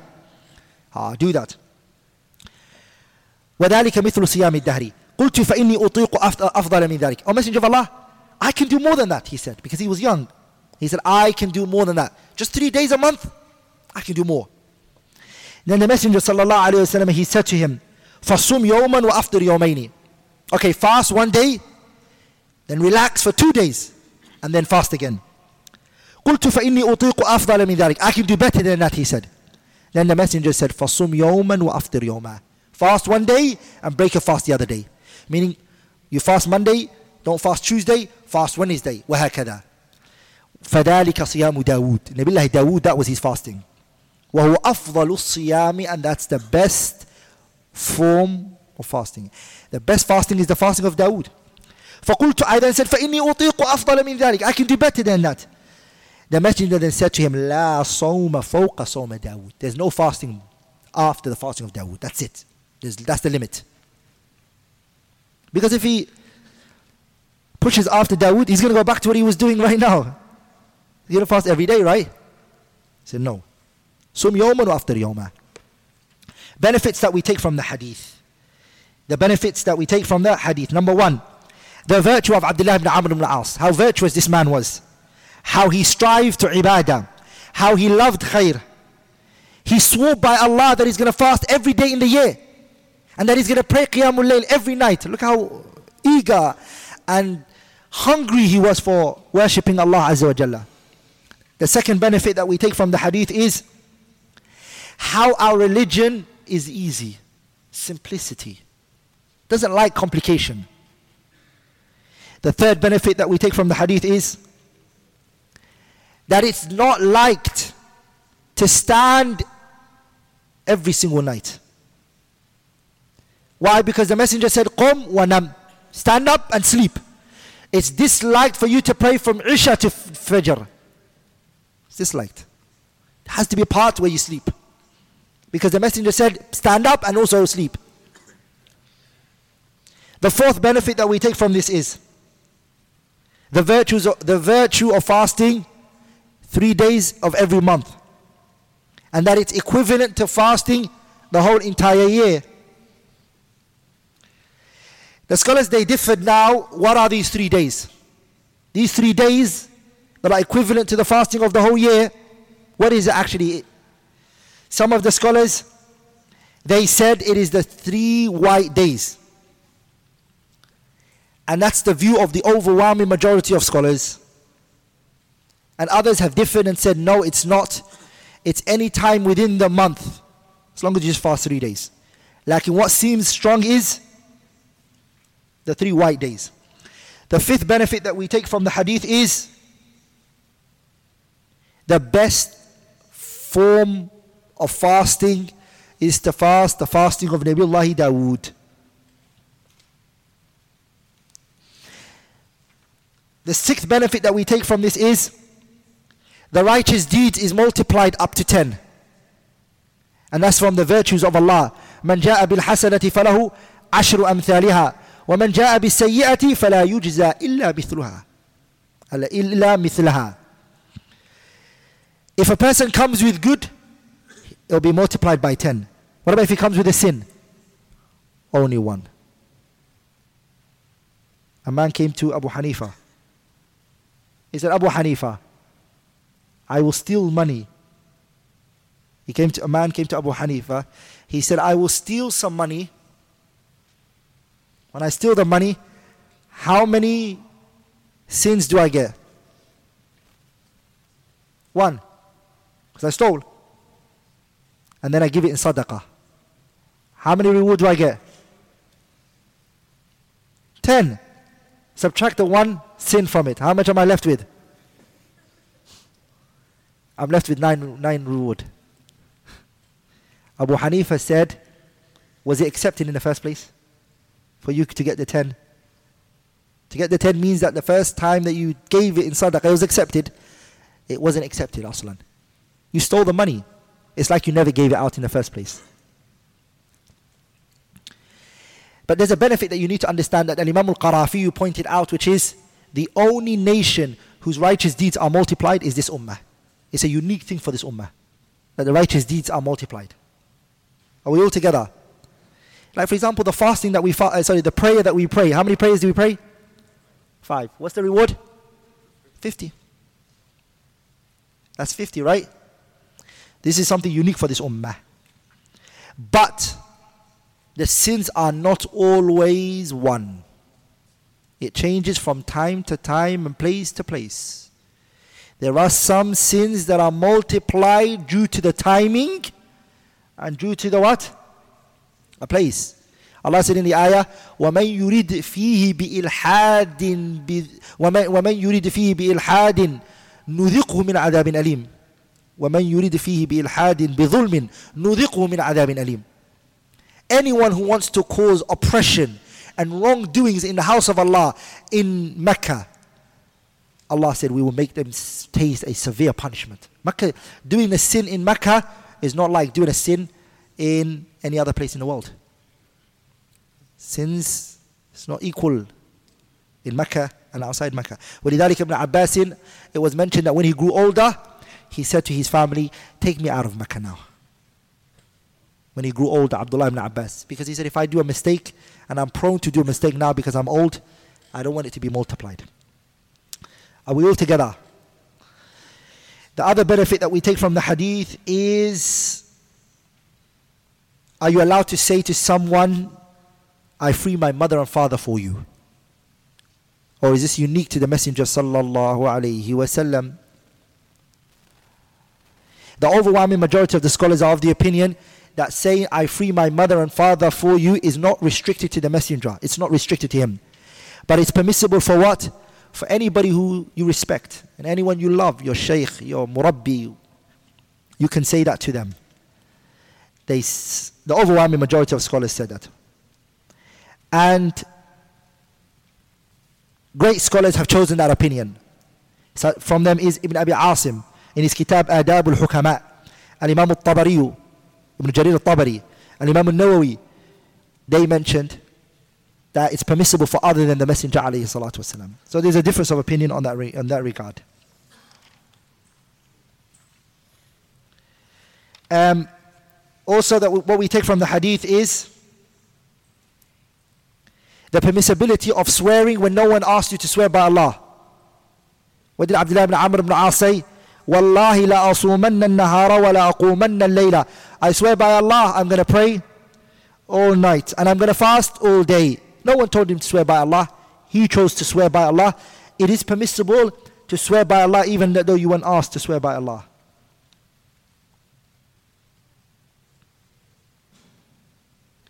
Also, the benefit that we take from the hadith is if you swore by Allah and then someone points you towards a direction better than what you made the oath for, then you should leave it. If you say, Wallahi, I'm going to do this. And then someone comes up to you and says to you, but that's not good. This is even better that you leave what you swore by and you take what is better. And you do what is what is better. And you need to do kafara for expiation for your oath, right? You have to do expiation for your oath. The, also, the benefit that we take from this hadith is how kind and generous and concerned the messenger was for Abdullah ibn Amr ibn al-As. How he cared about his companions Sallallahu alayhi wasallam. He said, "You're not able to do this. You were not able. You're not able to do this. how he was concerned about his companions. The other benefit that we take from this hadith is it is not about how much ibadah that you do. It's about how consistent you are upon it. أحب الأعمال إلى الله أدومها وإن قل. The actions that are most beloved to Allah are that is that which is consistent even if it's even if it's little. ولذلك Allah تبارك وتعالى He rebuked a group of people who initiated ibadah, they came with ibadah and they forsaked it later. They didn't carry it on. Allah says ورهبانية ابتدعوها ما كتبنا عليهم إلا ابتغاء رضوان الله فما رعوها فما رعوها حق رعايتها فما رعوها means after they in initiated ibadah, after they came with good deeds, what did Allah say? فَمَا رَعَوْهَا حَقَّ رِعَايَتِهَا They didn't observe this righteous action. They didn't carry on. ولذلك عبد الله بن عمرو بن العاص when he grew older, he even he, he himself, he regrets why he didn't take the Prophet's advice. He regretted it when he grew older. He said, Why did I not take the Messenger Sallallahu advice? Because he told me I won't be able to do this. And look at Abdullah ibn Amr al-As. He took on the fasting of Dawood, right? And when he grew older, he wasn't able to carry on the fasting of Dawood. He felt weak and unable. And he said, If only I listened when I was told. And that benefits us that the wise people don't look at things at that current moment. The wise person looks at what it's going to lead to, they look at beyond what it is right that moment. Are we all together? And also, what we benefit from this hadith is Abdullah ibn Amr al-As's action, which is that he died and he used to fast the fasting of Dawood. Because he said something very powerful. He said, I am not going to be one who's told the Prophet ﷺ, I'm going to do this. And then after the Prophet, I change. I'm not going to be like that. I'm going to be upon what the messenger knew me to be upon. And he's grown old now. ولذلك you all know Abdullah ibn Amr ibn al-As was the most in narrating from the messenger sallallahu alayhi wasallam. True or false? Was he not? Even Abu Huraira said, Abdullah ibn Amr ibn al-As had more narrations than I. He took more from the Prophet because he used to narrate at a time when I never used to narrate. But why is it that we have more narrations of Abu Hurairah? is because Abdullah ibn Amr ibn al-As in the last stages of his life, he went towards ibadah. He turned towards ibadah. So he left off narrating hadiths. Whereas Abu Huraira, he would sit down and narrate everything he heard. Are we all together? Like in Abdullah ibn Amr ibn al-As, he went more to ibadah and salah and ibadah took him more. Radiallahu ta'ala anhu. Also what we benefit from this hadith is that we can sometimes do the actions of the early nation. The fasting was whose fasting? The fasting of Nabillahi Dawood. This was Dawood's fasting. As, and so, there are things that we can take from the other nations, the other umam. Are we all together? Some things we can't take from them. And that is permissible to take from the previous nations. And Nabi Dawood, Allah subhanahu wa ta'ala, look at Dawood. Dawood, all of his life, he used to fast one day and not fast the other day. Dawood was like that. And Allah described Dawood with two things. Um, واذكر عبدنا داود ذا الأيدي This is the ayah we're going to busy ourselves with. واذكر عبدنا Allah said, remember our slave. Who? Dawood. Muhammad. Remember our slave Dawood. Dhal aidi. What does Dhal aidi mean? Mujahidin he said, Al aidi here means Al quwwatu fi ta'ah. He had, un, he had strength, Nabillahi Dawood, in ibadah and in ta'ah. Are we all together, brothers? Dawood had strength in ta'ah, and obedience. نعم. عن أبي هريرة رضي الله عنه قال أوصاني خليلي صلى الله عليه وسلم بثلاث صيام ثلاثة أيام من كل شهر وركعة الضحى وأن أوتر قبل أن أنام This hadith, Abu Huraira says, Awsani Khalili, my Khalil told me. What is Abu Huraira referring the Prophet ﷺ with? What is he calling the Prophet? A Khalil. How do we reconcile between that and the statement of the Messenger sallallahu alaihi wasallam where he said, "Inni abra'u ilallah, I free myself, an yakuna li minkum khalil, for me to have any one of you as my Khalil." The Messenger saying, "I free myself from taking any one of you as my Khalil." I can't. In another narration, the Prophet said, لو كنت متخذا من أهل الأرض خليلا لو كنت متخذا من أهل الأرض خليلا لاتخذت أبا بكر خليلا If I was to ever take anyone on this earth as my Khalil, I would take Abu Bakr as my Khalil. But I won't because Allah took me as his Khalil. So how do we reconcile between that? And Abu Hurairah saying, my Khalil said. It's a one way. Abu Hurairah is talking about him seeing the Prophet as a Khalil. But the messenger didn't see anyone else as Khalil except Allah Azza wa Jalla. Because Khalil is only one way relationship. And it can only be given to one person. Are we all together?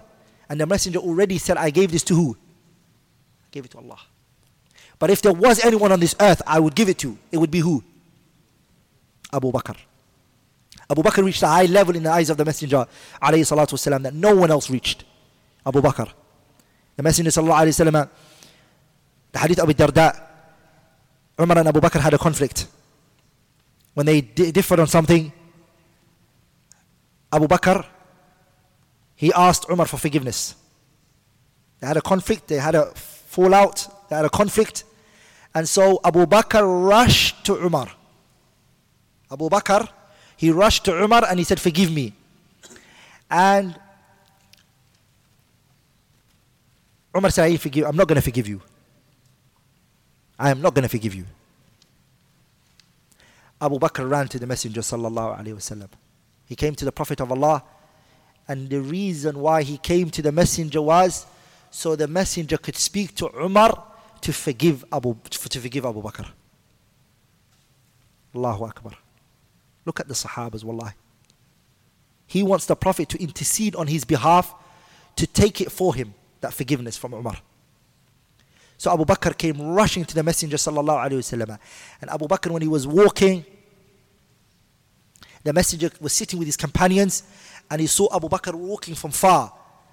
And then the Prophet ﷺ, he looked at the companions and he looked at Abu Bakr and he said, Abu Bakr, something has taken him. There's something on his mind. There's something stressing Abu Bakr out. When Abu Bakr came radiallahu ta'ala anhu, he stood up, he remained standing, and he said, Ya Rasulullah, whilst Abu Bakr is talking to the Prophet, Umar came to think about what took place between him and his brother Abu Bakr, and he knocked on the door of Abu Bakr's house, and Abu Bakr wasn't there. And so he realized straight away that he went to the Messenger. And so Umar made his way to who? to the messenger. As Abu Bakr and the messenger and the companions are, stand, are, are there, Umar came walking from the same direction. He came walking from the same place. He came walking. And the messenger saw Umar from far. فَتَمَعَّرَ وَجْهُ رَسُولِ اللَّهِ صَلَّى اللَّهُ عَلَيْهِ وسلم. The messenger's face became scrolled. He became angry. He became very upset with Umar. And at that point, Abu Bakr saw the facial reaction of the Messenger sallallahu alaihi wasallam. فَجَثَ عَلَى رُكْبَتَيْهِ Abu Bakr fell on his knees. Abu Bakr fell on his knees.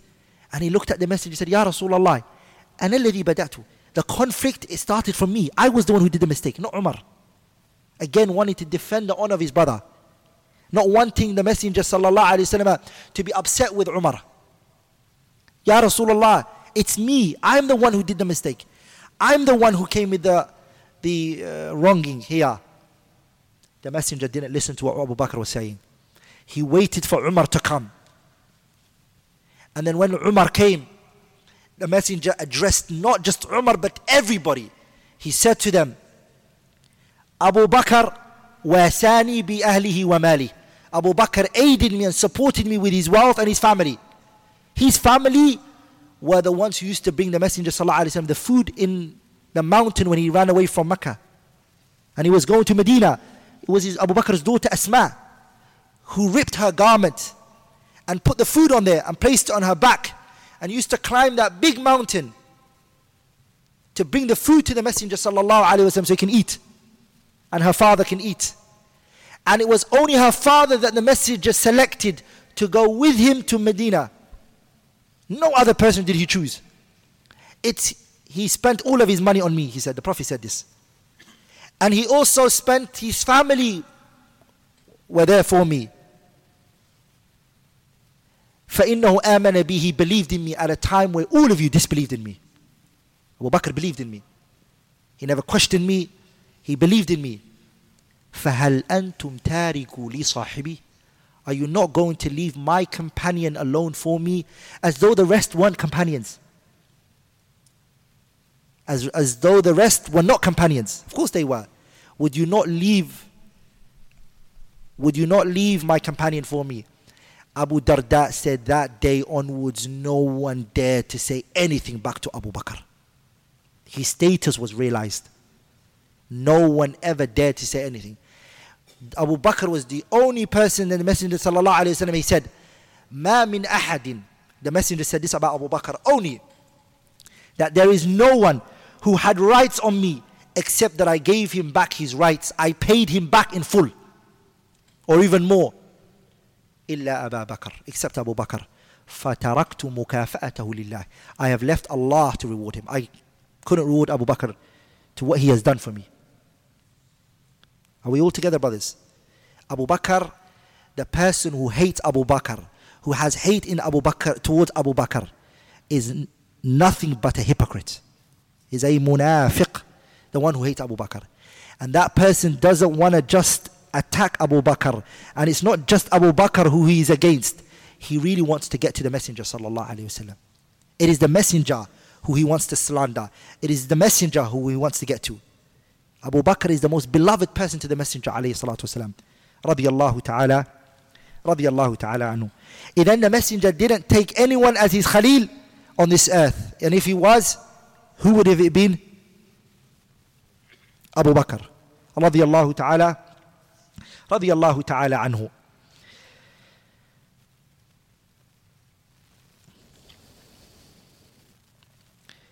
So the scholars they said that Abu Hurairah saying Khalili is referring to his way of looking at the Messenger ﷺ. He saw the Prophet as a Khalil. There were three things that the Prophet advised him. صيام ثلاثة أيام من كل شهر. Every month, fast three days. وركعتي الضحى. And you pray two rak'ah duha. وأن أوتر قبل أن أنام and that I do witr before I go to sleep. Brothers, if you're a Muslim who has learned this hadith today, who loves Allah and His Messenger, a true believer, this should be something you implement in your life today, from today onwards. That every single three times a month you fast. Those three days of the month you fast. That you pray the two rak'ah duha. And that you do witr just one rak'ah. Is that hard, brothers? Before you go to sleep.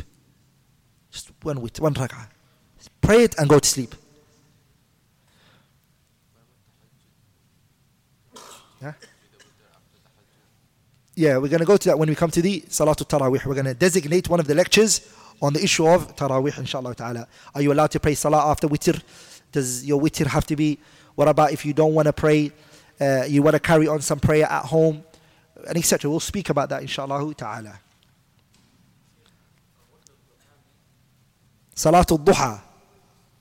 Hey, what's Salatul Duha? It's a prayer that's prayed. Anyone knows what the Salatul Duha is? Ha. Huh? It's prayed after the sun is uh, sun rises. It's before Dhuhr. Huh?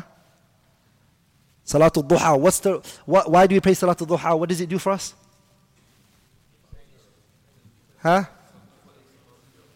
كل سلامة من الناس عليه صدقة كل يوم تطلع عليه الشمس صدقة every joint of your body it requires a sadaqah that you need to pay for it and so salatul duha is that is the way to pay the sadaqah of your your joints نعم the benefit that we take from the hadith is as follows how the messenger sallallahu alaihi wasallam has sincere advice was to his companions, how he would sincerely advise them, and that which would bring them closer to Allah Azza wa Jalla.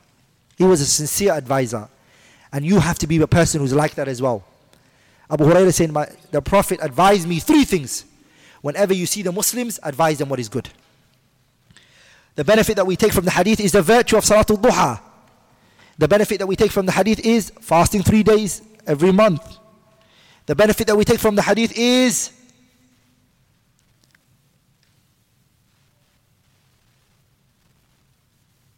I don't want to use the word boasting, but mentioning your companion, your, your relationship with someone who's high. To be, the word boastful is a very negative thing, but to say to people, you know, my Khalil said, like Abu Hurairah said, he's proud to be connected to the Messenger alayhi The permissibility of doing that. If someone is honorable and righteous, you can say, so, so, so and so and me are close friends and where, where and etc. It is permissible. It is permissible. And the scholars they say it enters under at-tahadduthu bi ni'matillah. Mentioning the best blessings of Allah upon you. Okay, but it's not that you're trying to belittle others, okay? The virtue that we take from the hadith is al-witr qabla al-nawm, the witr before you sleep. Also the benefit that we take from the hadith is anyone can see the Prophet sallallahu alaihi wasallam as his khalil. It's not just Abu Hurairah. Anyone can see the Prophet as his khalil. I can say khalili Rasulullah sallallahu alaihi wasallam. نعم. عن محمد بن عباد بن جعفر قال سألت جابر بن عبد الله رضي الله عنهما أنهى النبي صلى الله عليه وسلم عن صوم يوم الجمعة؟ قال نعم وزاد مسلم ورب الكعبة. This hadith Muhammad ibn Abbad ibn Ja'far رضي الله تعالى عنه He said رحمه الله تعالى سألت جابر بن عبد الله رضي الله تعالى عنهما I asked Jabir ibn Abdullah أنهى النبي Did the messenger prohibit عن صوم يوم الجمعة Did the messenger prohibit the fasting of Friday? Did he make it haram? قال نعم Jabir said yes.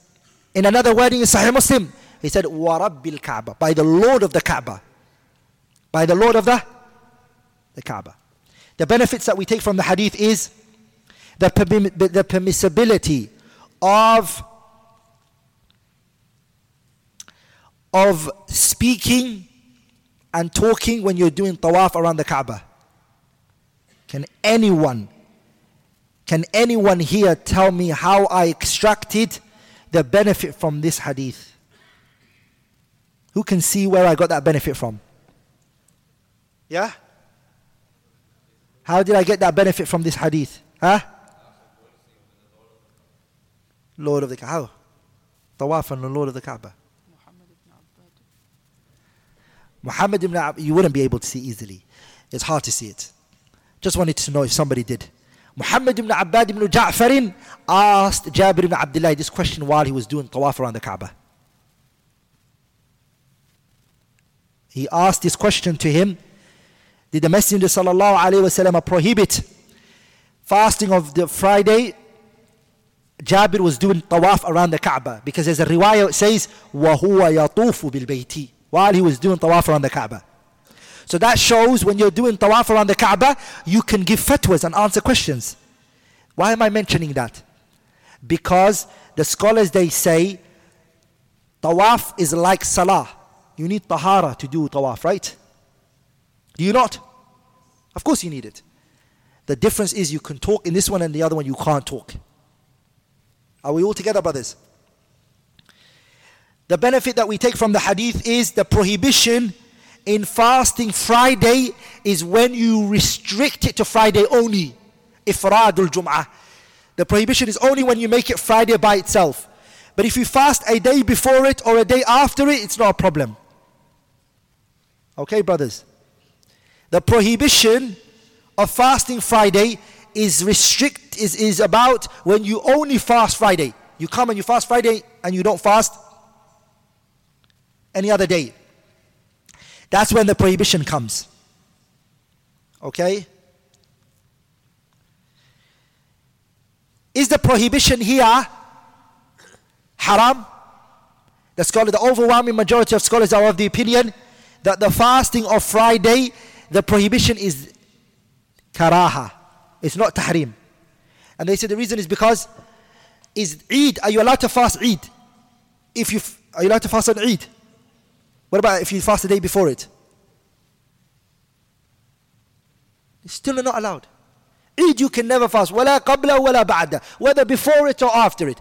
But Jum'ah you are allowed to fast it a day before it or a day after it. And they said this is an indication that it's not haram. That's that is not haram. Even that though Jum'ah is what? It's a Eid. But you're still allowed to fast it.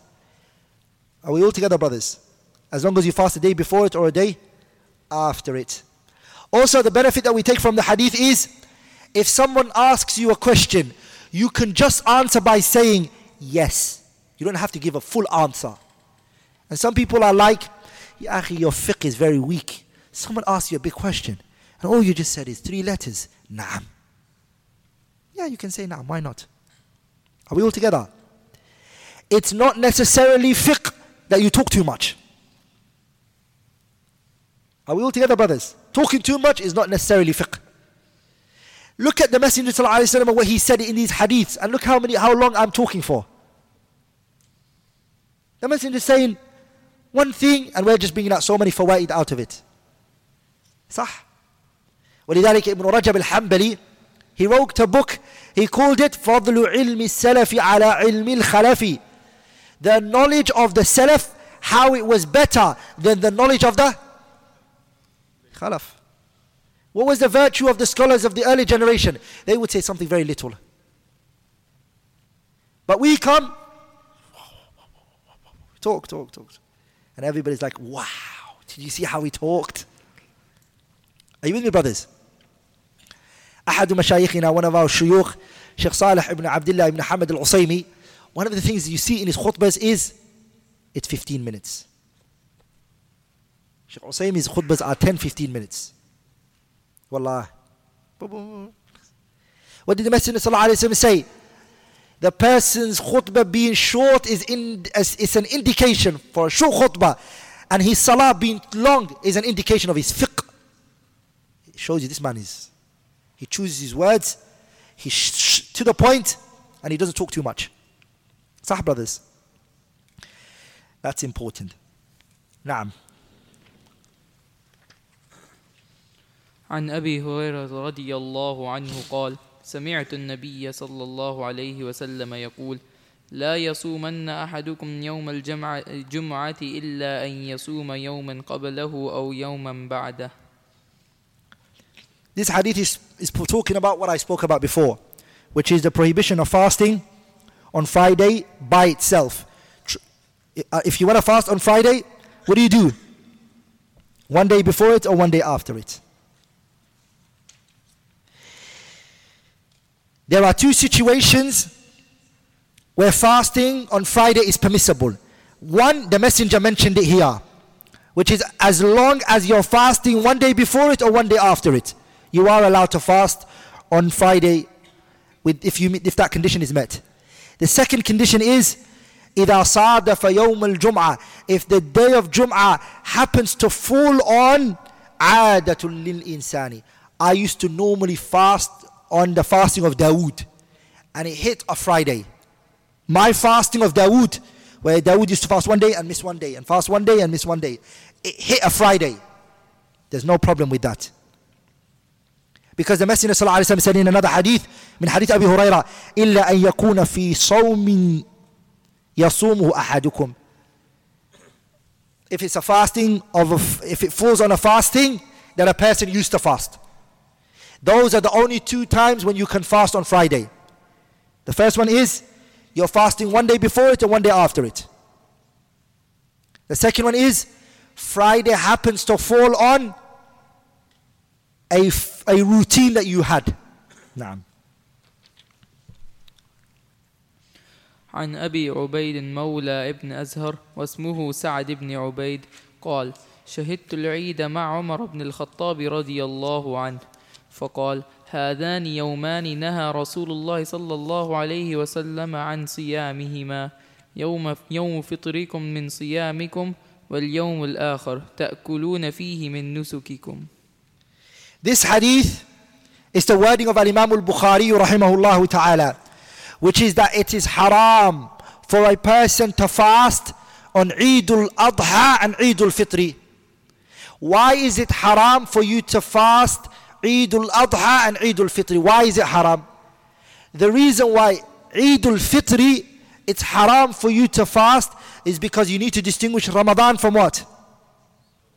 The Eid. You have to distinguish one from the other. Or else Ramadan is still going on. If you fast on Eid, then Ramadan hasn't finished. Are we all together, brothers? What about Eid al Adha? Why is it made haram? Because the person should eat his nusuk that he bought for Hajj. His, his animal, sheep, or whatever, he needs to eat that. So, because of those two reasons, it is prohibited. Another benefit that we take from the hadith is Umar radiallahu ta'ala anhu, he did a khutbah and he stated that it's prohibited for you to fast on these two days, Eid al-Fitri and Eid al-Adha. And he did this on Eid day. Which Eid was it? It was Eid al-Adha. The benefit that we take from this hadith is the khutbah should be relevant. Some people are reading a khutbah that was written 100 years ago in a situation totally different from our situation by a sheikh that's living in another country. A khutbah that he wrote that's not related to this situation. Are we all together, brothers? The khutbah should be based upon the relevant problems that the Muslims are going through and a situation that arose. You bring the Quran and the Sunnah and you apply on that situation. Are we all together? Does that make sense? Don't bring a khutbah book that was written back home from your country that doesn't apply what? In that current situation. It doesn't apply. You get the Quran and the Sunnah and you apply the situation and that land that you're in. Because Allah Ta'ala He says that the messengers, what are they sent to? بِلِسَانِ قَوْمِي لِيُبَيِّنَ لَهُمْ They are sent to their people so they can clarify things for them. Some people, they don't come to any other circles of knowledge except khutbatul Jum'ah. That's the only time that they get reminders. That's the only time that they get to hear the speech of Allah Azza wa Jalla. And so the people who are going on the pulpit, they need to talk about relevant issues. Things that are relevant to the community and what they are going through. The benefit that we take from this hadith also is if you hear a knowledge, you don't have to seek permission from the person who told you whether you can convey that knowledge that was told to you. Okay? You can't. ولذلك سعد بن عبيد he participated Umar radiallahu anhu's khutbah he heard it he didn't take permission from Umar if he can convey this knowledge he went and he conveyed it because the principle is فَلْيُبَلِّغِ الشَّاهِدْ مِنْكُمُ الْغَائِبِ let the one who is present convey to the one who is absent Okay? نعم. وعن أبي سعيد الخدري رضي الله عنه قال نهى رسول الله صلى الله عليه وسلم عن صوم يومين الفطر والنحر وعن الصماء وأن يحتبي الرجل في ثوب واحد وعن الصلاة بعد الصبح والعصر أخرجه مسلم بتمامة وأخرج, وأخرج البخاري الصوم فقط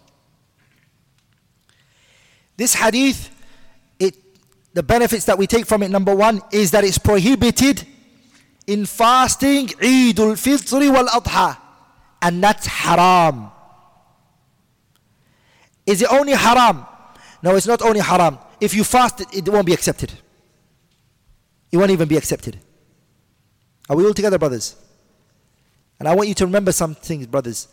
not everything that's haram is not, nece- is not necessarily rejected. Not everything that's haram or that's prohibited is necessarily rejected. What do I mean by that? Somebody prayed in clothes that he stole from a shop. Is it haram to steal people's clothes? But if he prays on that clothes, is his salah accepted? Ah, it's accepted, salah. But it's haram to steal clothes. Are we all together? But his salah is accepted with the sin on, on, on him. Are we all together? And I'm not going to go into more details, but you have to know the difference between a prohibition that goes back to the essence of the ibadah التي ترجع إلى ماهية الفعل أما إلى ذات الفعل أما a prohibition that goes to إلى أحد شروط one of its conditions هيا سعد what's the third one Jazakallah khairan. And the third one is a prohibition that goes back to ila amrin kharijiyin, an external issue. Uh, that's a side point. If you want to learn more about that, go to the books of Usul al-Fiqh. In other words, if you fast on Eid, it's prohibited. And it's not only prohibited, but also your fasting is not accepted. It's not accepted. The benefit that we take from this hadith also is the wisdom in how the Sharia is legislated. We take the wisdom in how the Sharia is legislated. The third benefit that we take from the hadith is that we are not allowed to imitate the non Muslims. Because the hadith mentions that we are prohibited from praying salah two times. When is it? After as-subh fajr and what? And after al-asr. Why are we prohibited from praying these two times? Because the kuffar and the non Muslims they prostrate to the sun at these two times when the sun rises and when the sun sets. So we should not imitate them. We should not. We should not imitate them. Naam. عن أبي سعيد الخدري رضي الله عنه قال قال رسول الله صلى الله عليه وسلم من صام يوما في سبيل الله بعد الله وجهه عن النار سبعين خريفا The last hadith that we're going to take for today. The virtue of fasting in the cause of Allah Azza wa Jalla. Abi Sa'id al-Khudri radiallahu ta'ala anhu, he said that the Messenger sallam said, Man sama, man sama yawman, anyone who fasts a day, fi sabilillah, for the sake of Allah. What does it mean, fi sabilillah? The scholars, they differed on two views. What is meant by fi sabilillah? Some scholars, they said, fi sabilillah here means whilst in the battlefield. As a mujahid, he fasts. Because they said that the word sabilillah, when it's unrestrictedly mentioned, it doesn't go back to except the jihad. Sabilillah, when you hear it, indal itlaq, when it's unrestrictedly said, they said it goes back to, it goes back to the jihad. And that's the opinion by Imam al-Bukhari and Ibn al-Jawzi rahimahullah. Rahimahumullah. The second view is, it means anyone who fasts a day in obedience to Allah in obedience to Allah. And that's the second view, and that view is the view of Al Imam uh, Al Qurtubi and Sheikh Abdul Aziz ibn Baz. He said, وَهَذَا قَوْلٌ قَوِيٌّ Ibn Baz said this is a very strong opinion. It's a very strong opinion. As for which of those two is strongest, well, ilmu Allah. Allah knows, I don't know. I don't know which one's stronger. بعد الله وجهه عن النار سبعين خريفا Allah distances, distance that person from the his face. Allah will distance his face from the hellfire. Sab'ina kharifan. 70 autumns. Amma? Americans, they say fall, right? The seasons are how many? Four. The first one is Ar-Rabi' spring. The second one is As-Saif summer. Al-Kharif autumn. And Ash-Shita, which is winter. Those are the four. The Messenger وسلم, he chose Allah will distance their, your, that person's face, the one that fasted for Allah's sake, in obedience to Allah. He fast one day, just one day. Allah will distance your face 70 years. Where did I get 70 years from? Because one autumn to the other autumn is a year, right? Is it not? Why did the messenger choose the word autumn? Autumn is the month where everything is cleansed before winter comes. The f- trees, they lose everything, it cleans everything off it. Are we all together? The Arabs, they used to refer to that as the month of cleansing.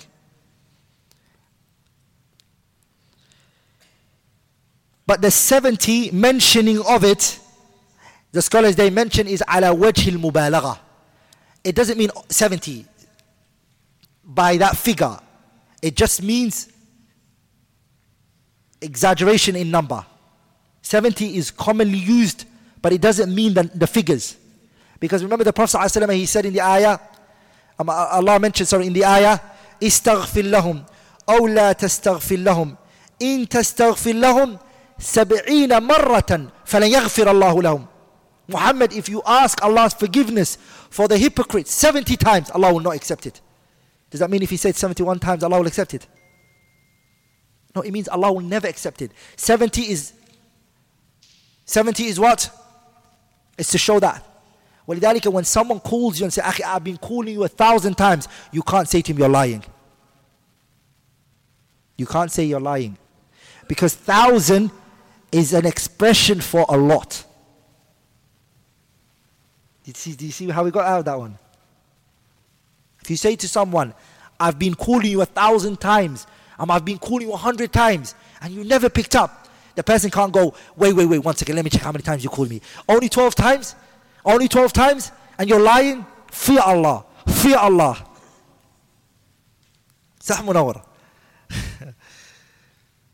The reality is, it's an expression of so much.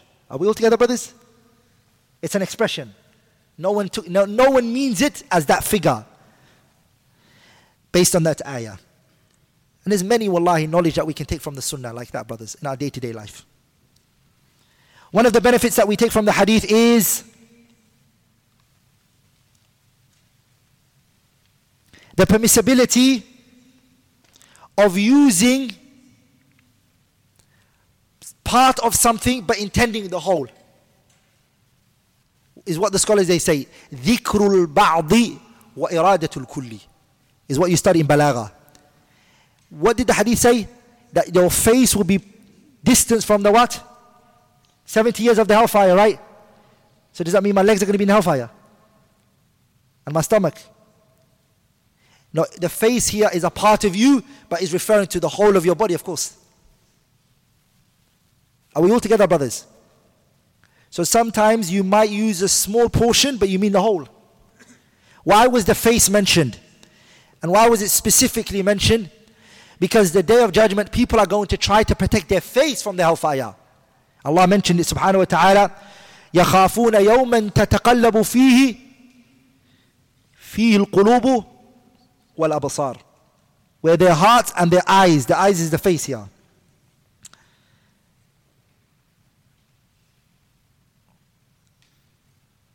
And we'll stop there inshallah ta'ala. Anything which I have said that was wrong or incorrect is from me and shaitan and Allah and His Messenger are free from it. سبحانك اللهم بحمدك أشهد أن لا إله إلا الله أستغفرك وأتوب إليه. There's one question I do want to answer that I think is very necessary. When I was talking about the issue of traveling, a lot of people ask me this question. Brothers, traveling, according to the strongest opinion, is that traveling does not have a shari definition. The Sharia did not define what traveling is. Nor does the Arabic language has not defined what a traveling is. The concept of traveling goes back to the third option which we have in our religion, which is the urf, the custom. There are three things that we have to remember. Something is either defined by the Quran and the Sunnah, which is haqiqa shar'iyah. Or something is defined by the Arabic language, so we go back to Arabic language. And sometimes something is defined by what? the custom. Like for example, Allah said in the Quran, وَعَاشِرُهُنَّ بِالْمَعْرُوفِ Live with your wives in good. What does good mean? $200 every month? 10,000 dirhams? What, what's good? How do I look at what, what's good?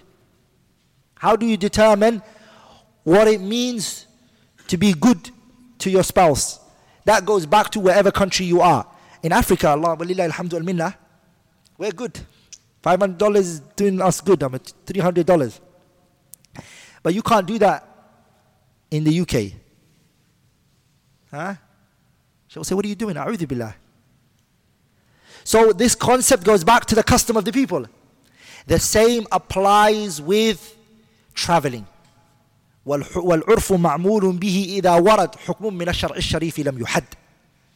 we're going to go back to the custom. Traveling is determined by the people of that land. For instance, if me going to a place in Dubai will take me longer than going to Abu Dhabi. So me going to Dubai because of the traffic and because of everything and the hardship and the breaks and the stopping and the waiting will take longer than going to Abu Dhabi. It doesn't matter. Abu Dhabi is considered traveling. Sah brothers. And that place that you're going to Dubai, whether it took you longer, it doesn't matter. It's not considered traveling to the people. So, what the best opinion in this issue is travel.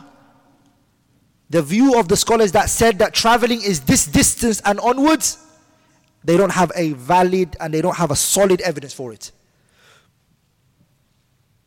Are we all together? There's no masafa, distance that can be said this is traveling and there's no duration for how long a person can be a traveler. A person can be a traveler for one year. Yes, one year. Are we all together, brothers? Because there's no there's no shari definition that's been given to it. Does that make sense, brothers? That's the view taken by Shaykh al-Islam ibn Taymiyyah, and it's no other stronger opinion than that, according to my humble opinion.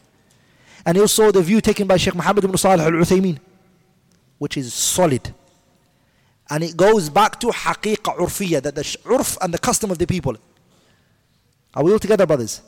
For example, in the UK, London, going from West London and going to East London is actually more f- longer than going to Birmingham, which is outside London. Birmingham is traveling. Going to East London, it might be longer, it might take longer, but it's not traveling because the people don't consider it to be traveling. We don't consider it to be traveling in London. Does that make sense? The custom is what's looked at. Whereas going from West London to Watford, it's like, wow, it's quick. It's about 15, 20, 20 minutes. But it's considered traveling, right? Is it considered traveling?